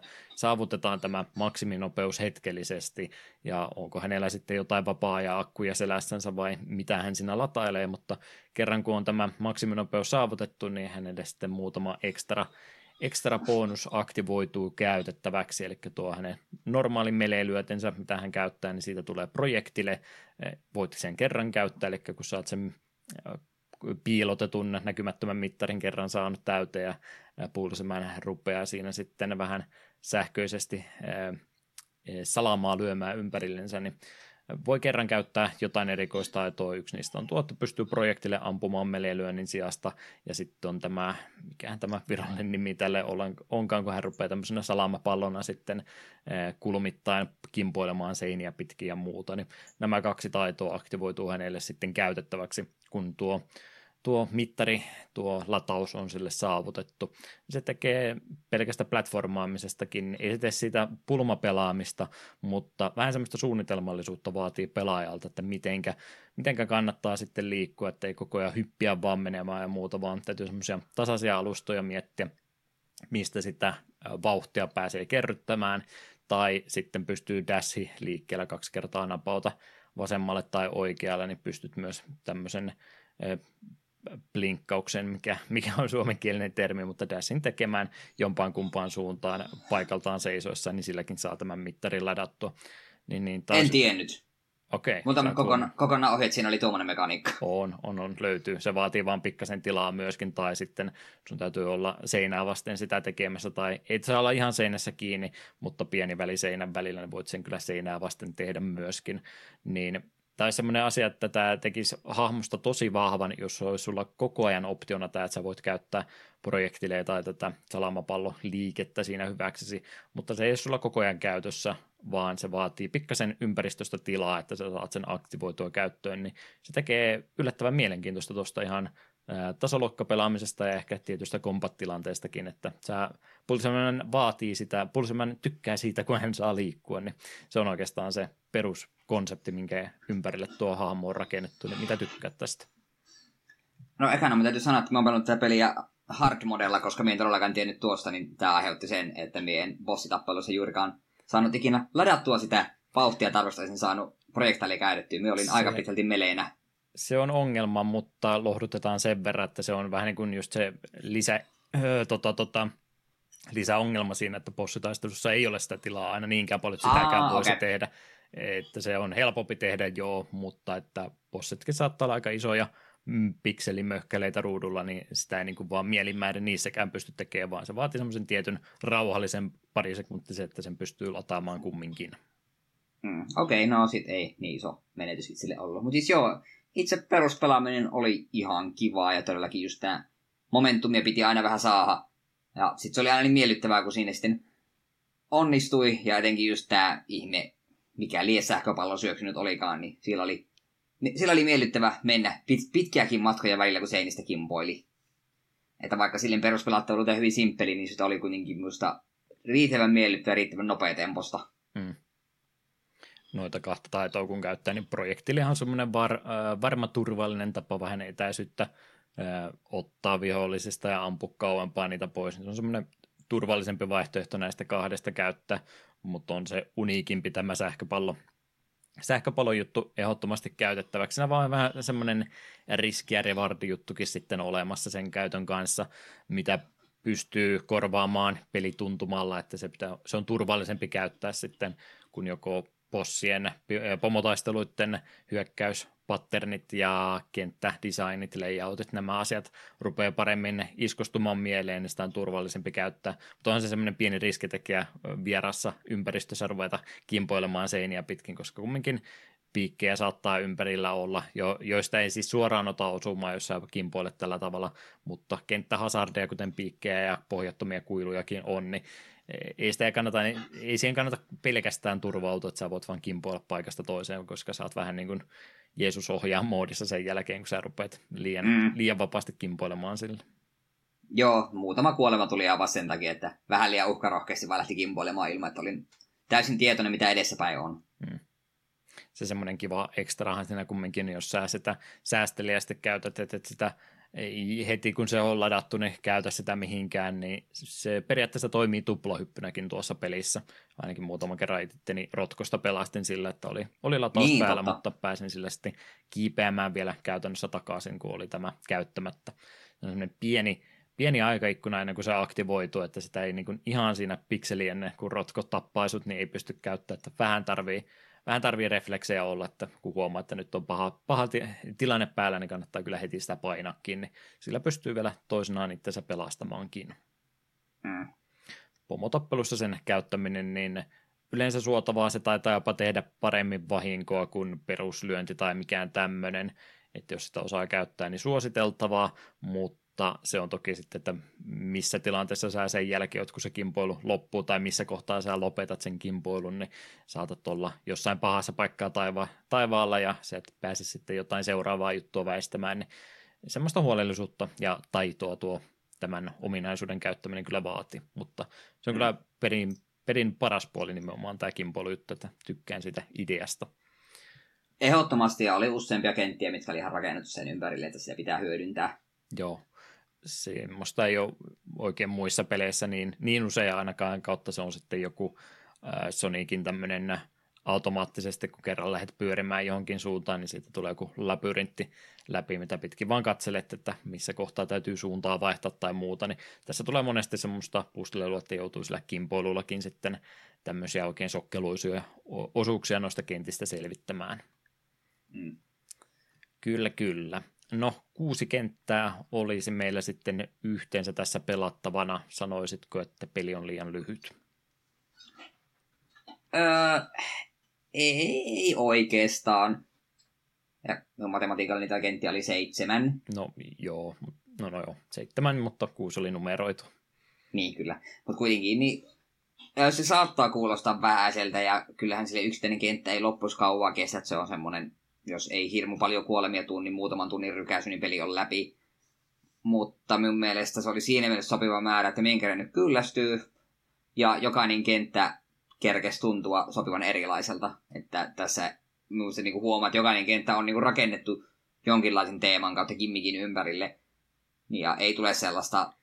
Ne kentät ei niin kuin sekoitu mielessä semmoisessa puuroksi, ne on vaan joukkomassa, vaan kaikki on omia itsenäisiä kenttiä ja ne jää paremmin mieleen tälle. Että jos tässä olisi ollut kolme neljä kenttää enemmän, niin voi olla, että sitten olisi vaikeampi sanoa, että no mikä siinä kentässä eri erikoista. No ei oikein mikään tälleisessä lyhyemmässä pelissä tämä pääs oikeuksia enemmän nämä jokaisen kentän niin kuin omat uniikit pu- puolet.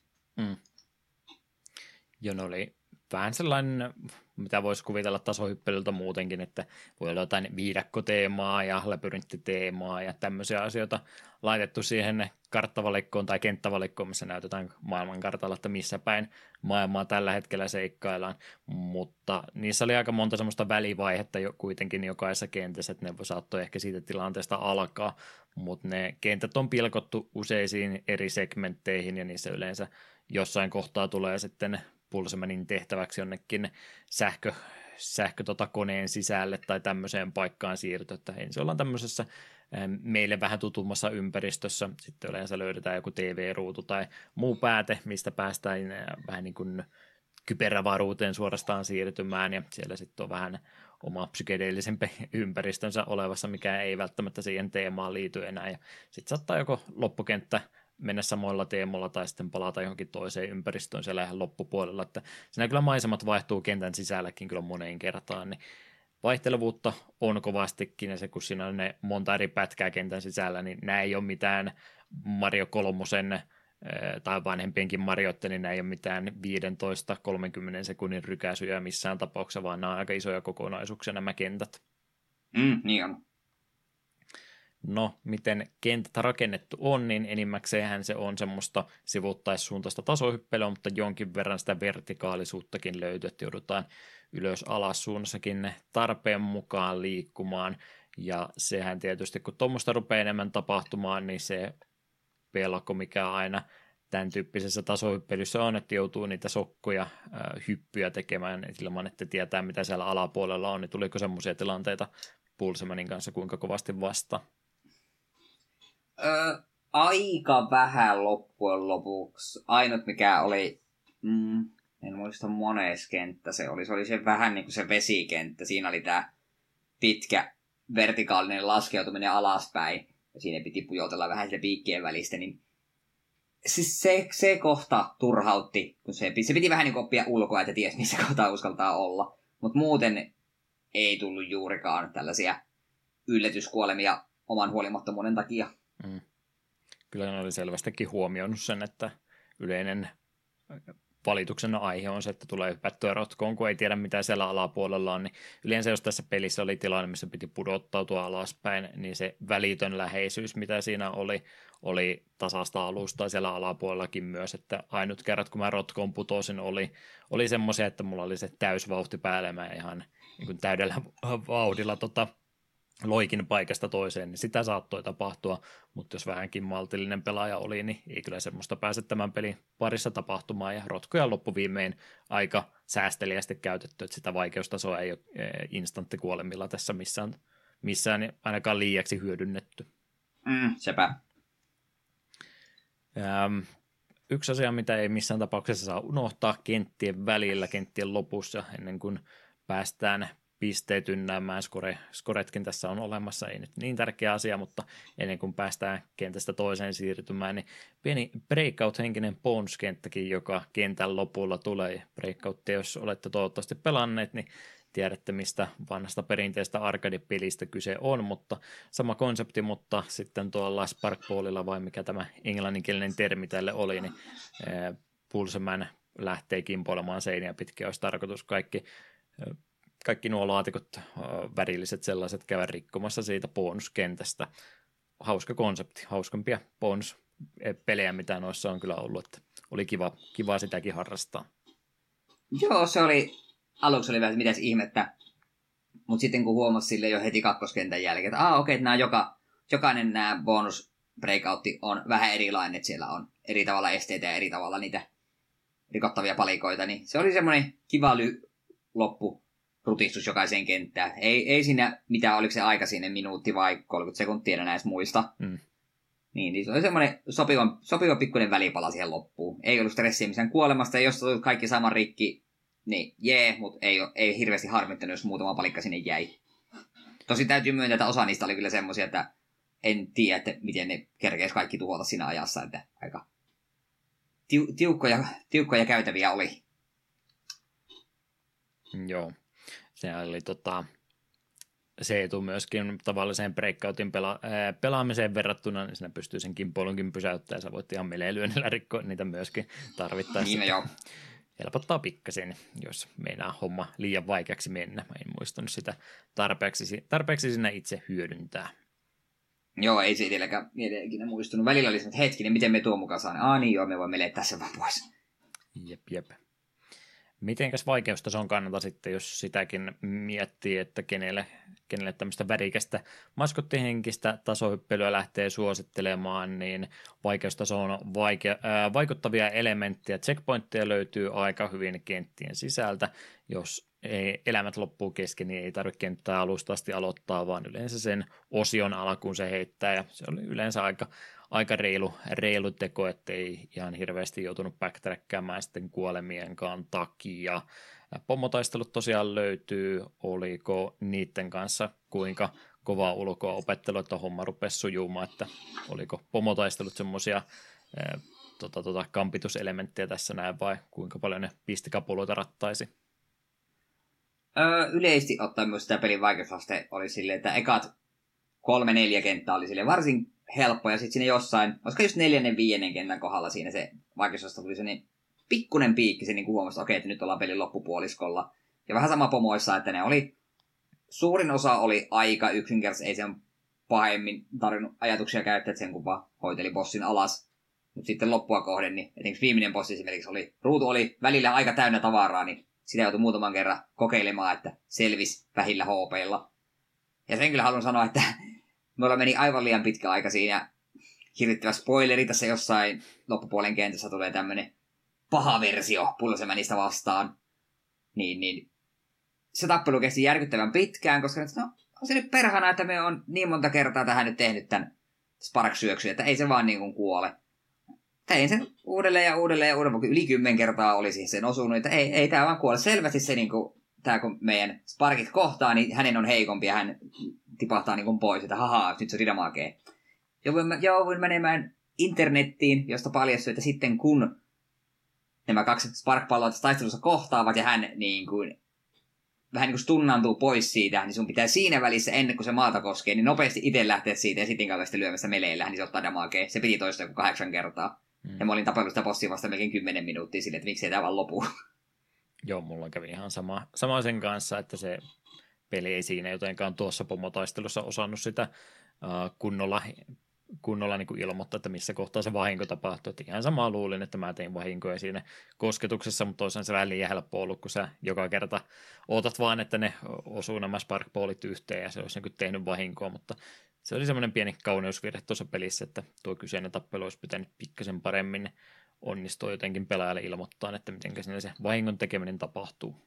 Mm, sepä se on varmaan yksi semmoinen tärkein syy, että minkä takia minun mielestä ainakin peli oli melko, melko mieto vaikeusasteelta. En sano, että helppo olisi ollut, elämiä lähti, kontinua piti pari kertaa hyödyntää, mutta kokonaiskuvaa ajatellen niin oli semmoinen suht suht tota mieto vaikeusasteeltaan, että miellyttäväkin suorastaan, että ei ollut liian hankala. Yksi syy, mikä siihen varmaan kovastikin vaikuttaa, niin Pulsamanilla on aika paljon immunity tai tota, kuolemattomuusfreimejä ja muutenkin liikkeitä ja asioita, mitkä tekee susta kuolemattoman. Tämä kun sä Sparkballilla kimpoilet, niin rotkot on ainoa asia, mikä sua tappaa. Eli sä pystyt Sparkballi, jos sä saat päälle, niin se on käytännössä niin kuin, sä kimpoilet niin kauan, kun sä sen vahingon tuut siihen vihollisen tekemään. Se on se riskielementti siinä, kun se pois siitä joudut, että sit saattaa se osuma tulla, mutta Sparkballilla tosiaan itse se pystyy rotkoista pelastamaan ja muutenkin se on semmoinen aivin nappula, mitä voi painaa, että nyt te tota itsekään vahinkoa sen aikana ollenkaan, kun kimpoilet sen kanssa siinä. Ja, ja muistakin, muistakin toiminnoista sitä tulee, mä en tiedä, hyödyn, hyödynsitkö backflippiä ollenkaansa, ylöspainike ja lyönti tai hyppy yhtä aikaa, niin se tekee semmoisen tota, tota, saksipotkumaisen liikkeen, niin se, on, se ei oikein vahinkoa tee, jos et sä satu just siinä vihollisen kohdalla olemaan, mutta se on semmoinen liike, minkä koko animaatio ajan, niin sä oot myöskin kuolematon. Niin ne oli semmoisia asioita, että siellä pystyy semmoisia asioita, mitkä muissa peleissä oli, että sun täytyy hypätä pomoon yli tai muuta, niin tässä pystyy oikeastaan dashi, backflippi tai sparkballi, kaikki kolme on semmoisia väistöliikkeitä, mitä voit tehdä, minkä aikana oot kuolematon, niin se oli aika anteliasta, aika harva peli tuolla tavalla antaa, antaa sun olla kuolematon näinkin pitkiä aikoja. Mm, se on tosiaan totta. Backflippi olisi pitänyt useammin hyödyntää. Välillä me sen huomasin, että okei, hei, tässä on ihan näppärä tapa väistää käyttämällä sitä. Joo, vikaassa pomossa se oli äärimmäisen kovaa valuuttaa se. Se oli semmoinen, missä semmoinen gauntlettihenkilön taistelu, missä pieniä robotteja tuli nimenomaan sinua kohti, niin siinä ei oikeastaan tarvinnut, kun paikallaan seisoo ja backflippiä vaan rämpöttää koko ajan, niin ne vaan tuli sinun luokse ja tuhoutui. Se oli, se oli näppärä. Näin... Hä, hä, mm hämmentävä puoli viimeisestä bossista, sillä ihan viimeisen bossin ihan viimeisellä formilla on käytännössä kaksi niin kuin, kohdetta, mitkä tekee damagea hyökkäyksiä. Normaalisti tämmöisissä peleissä, kun bossi alkaa olla kuolemassa, niin se saattaa vaikeutua. Tässä tapauksessa helpottui. Siinä kohtaa, kun sait bossin kahdesta kädestä toisen nurin, niin se oli turvassa. Ei, oli lähes mahdotonta ottaa damagea enää siinä kohtaa, kun sillä oli yksi käsi jäljellä. Joo. Koska, koska, koska sinun kohti tuleva tavaran määrä puolittui juuri.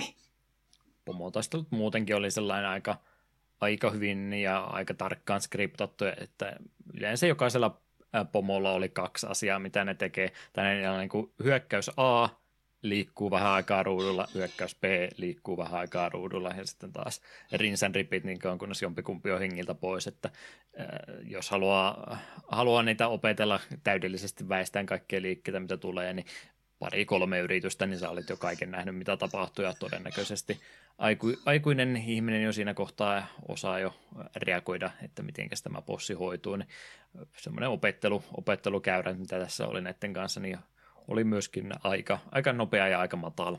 Ei tarvinnut mm. hirveästi, hirveästi ulkoa rupeata opettelemaan asioita. Siitä tuli sellainen nopea, nopeasti hyvä fiilis pela- pelaajalle tai minulle ainakin tässä tapauksessa, että eka se näytti tosi vaikealta, tokalla kohtaa jo tajus heti mitä piti tehdä ja kolmannella yleensä kaatuikin pomo, että ei, ei missään kohtaa joutunut hirveän kauan jumittamaan.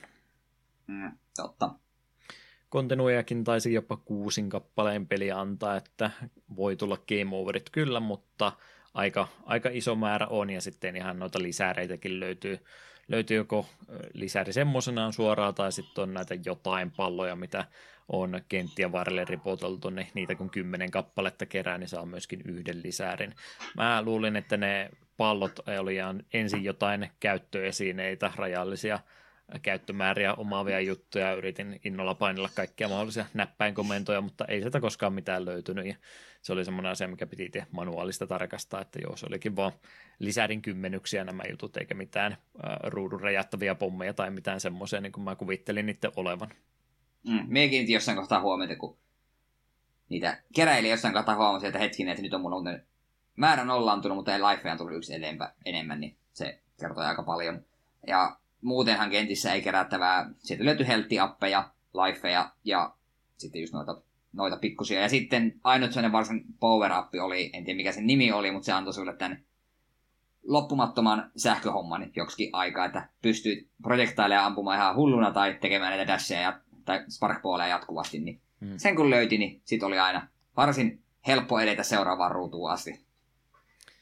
Joo, se on semmoinen ekstra, mikä oli yleensä piilotettu jonnekin matkan varrella, mutta yhdessä kenttäistä oli ihan nokkelasti käytetty peruskenttäelementtinä, että se oli niin kuin heti, heti pää, päätien varrella, että sitä ei voinut olla missään, mutta ei ihan yli tarkoituksella hypännyt, mutta pelin loppupuolella tulee yksi segmentti, missä Pulseman jahtaa pääpahista arcade, arcade-pelin sisälle ja se on tehty autoscrolleriksi vähän niin kuin sillä tavalla, että sä oli sitten shoot'em alus siinä, mutta sä oot edelleenkin sillä tasohyppelyhahmon kontrolleilla ja siinä annettiin se tarkoituksella käyttöön, että sä olit vähän niin kuin alus, joka ampuu projektileja, mutta kumminkin se oli edelleen tasohyppely, tasohyppely ympärille tehty, niin se oli ihan nokkela elementti, mikä kesti vain jonkun minuutin ajan, mutta kertoo, mm. kertoo jotain pelin kehittäjän eh, nokkeluudesta ja tämmöisistä hauskoista pienistä ideoista, mitä pystyy tämän pelin kautta toteuttamaan. Jep. Se vielä kenttäsuunnittelu ja tämmöiseen liittyen, niin kaksi, kaksi hauskaa asiaa, mitä tuli mieleen. Pulsemanin heikkous paljastuu myöskin pelin puolivälin taitteessa ja semmoisella erikoisella tavallakin. Yleensä mä en muista, että olisi hirveästi tämmöisiä, tämmöisiä kohtauksia missään peleissä muutenkaan. Ei yleensä niin kuin, ö, tota, tota, vihollinen missään kohtaa totea, että mikä, mikä se heikkous on, tai ei niin kuin löydä jotain viik- heikkoutta ja rupea hyödyntämään sitä. Ää, eli Pulsemanin heikkous on vesi, tietysti sähköiselle robottiotukselle ja tämmöiselle. No kaikkihan me tietysti veden alla hidastutetaan tai muuta, mutta, mutta Pulseman ei pysty mitään näitä uh, ladatun olotilansa taitoja käyttämään veden alla ja siinä tulee yksi sellainen välikohta, missä tosiaan tohtori itse seuraa sitä tilannetta ja oikein äänen toteaa, että ah, Pulsemanin heikkous on vesi, ja sitten rupeaa siitä eteenpäin loppupäässä jälkimmäisellä puoliskossa tuota peliä, niin tulemaan vesiosuuksia vähän enemmänkin, mikä oli aika, aika nokkela. En mä muista, että yleensä tällainen tulisi tämmöistä heureka-hetkeä pahikselle, että herra mä mm. keksin, että mitä, mitä tässä voisikin tehdä paremmin, ja sen mukaan muuttaa suunnitelmansa, niin se oli ihan hauska hauska elementti. Ja sitten se piti vielä kanssa mainita, että aika paljonhan siinä oli piilotettuja salaisuuksia tuossa pelin sisällä. Siellä oli aika paljon, ehkä tulee noita vanhempia dossi, dossi tota, tasohyppelyitä, Commander Keen ja Jazz Jack Rabbit ja tämän ajan tasohyppelyitä, niin niissä oli aika paljon semmoisia feikkiseinäkohtia, että niin kuin näytti kiinteältä seinältä, mutta sitä pääsikin seinän läpi kulkemaan ja siellä oli ehkä vannappi piilotettu ja kaikkea tämmöistä, niin sitä oli yllättävän paljon tässäkin pelissä.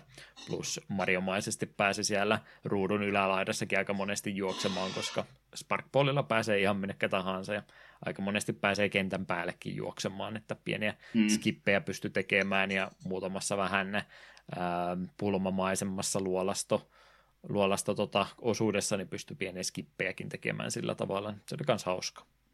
Mm, joo, se oli ihan hauska kyllä Hauska, hauska aina, kun huomasi, että hetken tästä seinästä pääseekin läpi, tai juurikin näin, kun pääsi kentän päälle juoksemaan.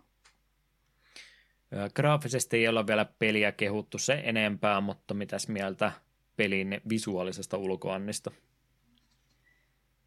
Äh, sanoisin, että aika perus bittistä, mutta silleen niin kuin sen perus sen niin kuin paremmalla puolella, että peli näytti ihan kivalta, hahmot oli ihan hauskan näköisiä ja persoonallisia. Ja just niin, hahmojen liikkeet ja tämmöiset niin näytti ihan luontevilta. Niin sitten ihan, ei mitään supersilmäkarkkia, mutta oikein passelin näköistä.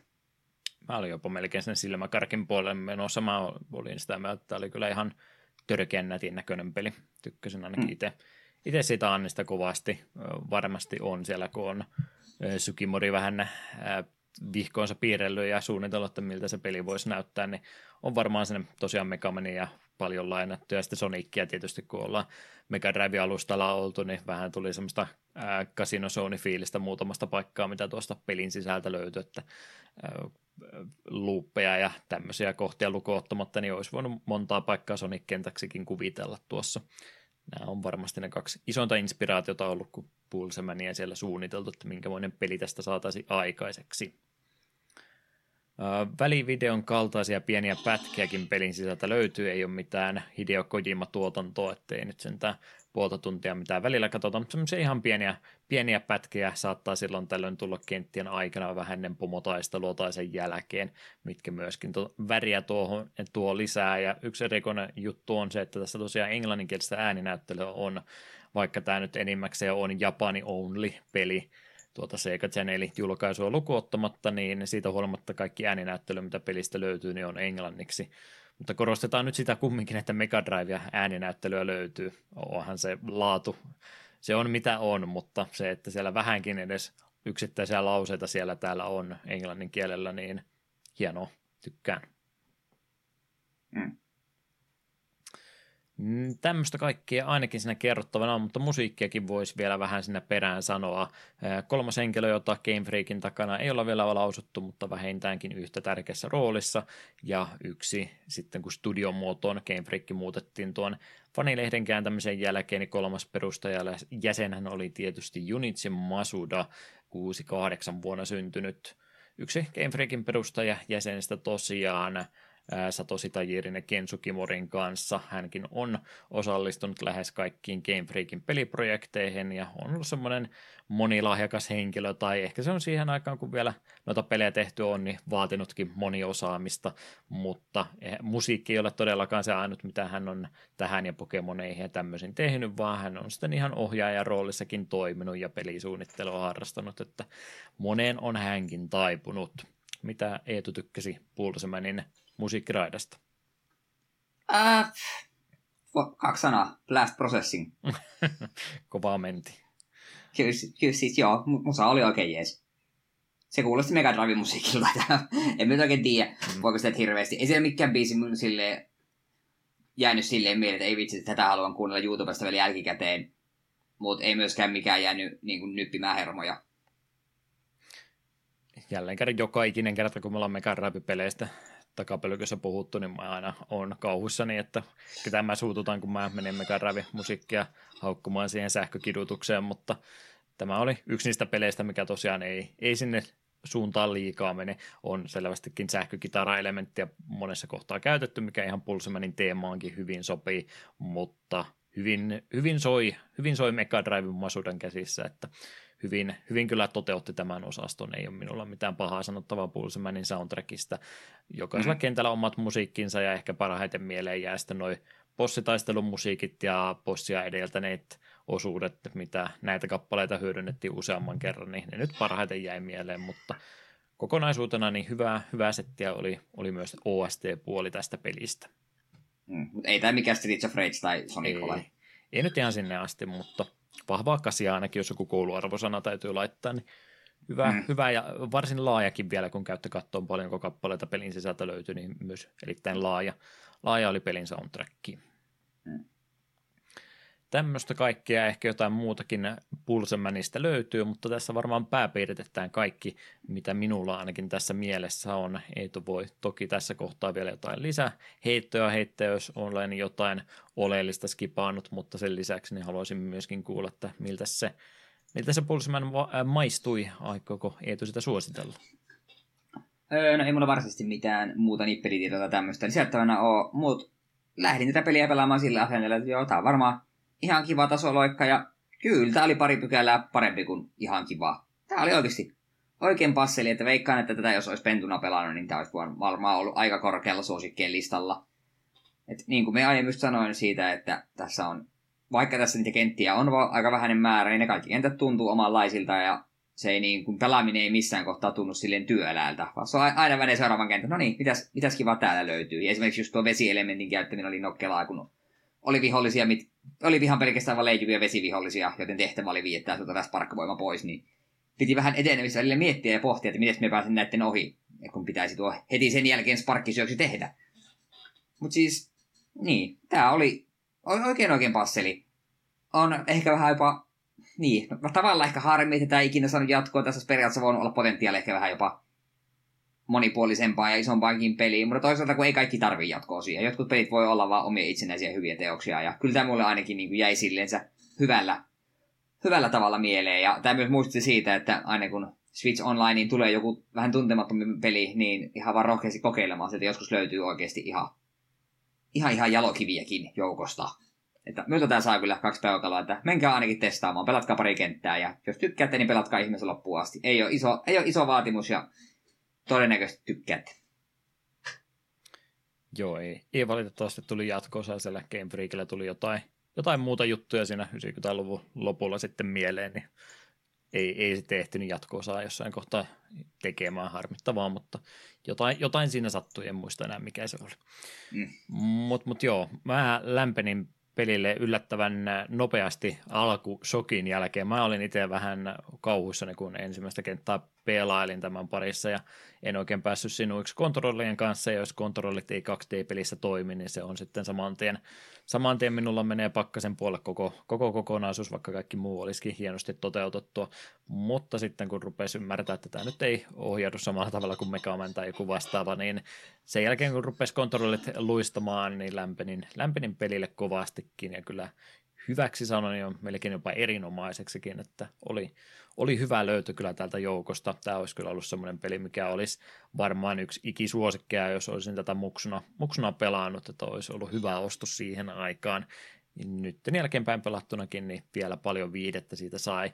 Tykkään siitä, että tämmöinen tiivis, tiivis konsepti, hauskoja ideoita ja kaikki niistä oli toteutettukin hyvin, niin ei sitä, ei sitä oikein voi muuta sanoa kuin hyviä asioita vaan tästä. Oli mukava kokemus. Semmoiset sanottavat Pulsemanista meiltä siis kaikki Pulseman fanit ovat siis tyytyväisiä. Mutta ennen kuin ruvetaan viimeiselle lehdelle tätä jaksoa kääntämään, niin voitaisiin vielä takapölkyn toistolista ottaa tähän kohtaan.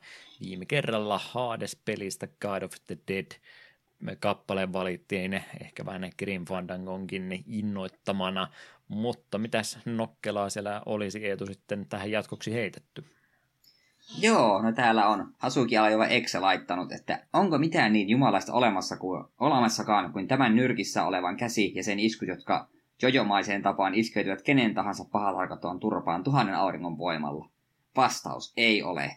Ja kappale on Devil May Sly God Handista. Ja heti perään Hasuki, siis Exe halusi, sitä Alajova Exe halusi varmistaa, että hän pääsee listalle, hän jatkaa. Sama kuin aiempi kysymys, sama kuin aiempi vastaus, mutta tällä kertaa monikossa ja oikeutetun raivon kerran. In Your Belief vocalized version pelistä Asuras Wrath. Siellä on Hasukilla paljon vihaisia nyrkkejä. Kyllä. Ja sitten vielä Jefu on tänne laittanut, että haluan varmentaa tämän saapumisen toistolistaan jatkamalla tuota Hasukin vastausta pyhäkoulun lauluparodialla. Jumalan kämmeneeltä turpaan saa lintunen, Jumalan kämmeneeltä turpaan saa ihminen. Kaikille nyrkkiä riittää, kaikille selkäsaunoja on. Jumalan kämmeneeltä ei kukaan ole turvassa. Ja viittaa siis God Handin Devil May Slyhin. Ja täytyy kyllä myöntää, tuo, tuo kyllä kuulostaa vanhan testamentin Jumalalta aika voimakkaasti. Kyllä, joo. Ei, ei, ei se ollut mikään äh, hauska, mukava, humoristinen tuo vanha, vanha testamentti, että siitä löytyy mielenkiintoisia tekoja, mielenkiintoisia ratkaisuja.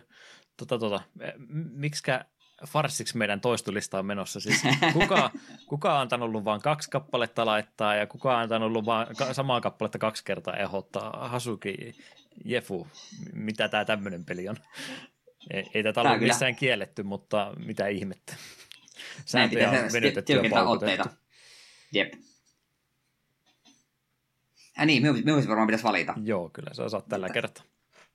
Tämä on aika paha. Molemmat biisit oli oikein messeviä ja molemmat pelit kyllä kiinnostaa, mutta kyllä tässä varmaan enemmistö voittaa mentaliteetilla on pakko kuitenkin mennä, ja kyllä me God Handiin käännytään Devil May Sly, ja täytyy kyllä sanoa, että tuo on semmoinen peli, minkä me ehdottomasti haluaisin tähän meidän podcastin joskus käsittelyyn. On ilmeisesti aika, aikamoinen tapaus, että uusi versiota tänne ja kiitos heti.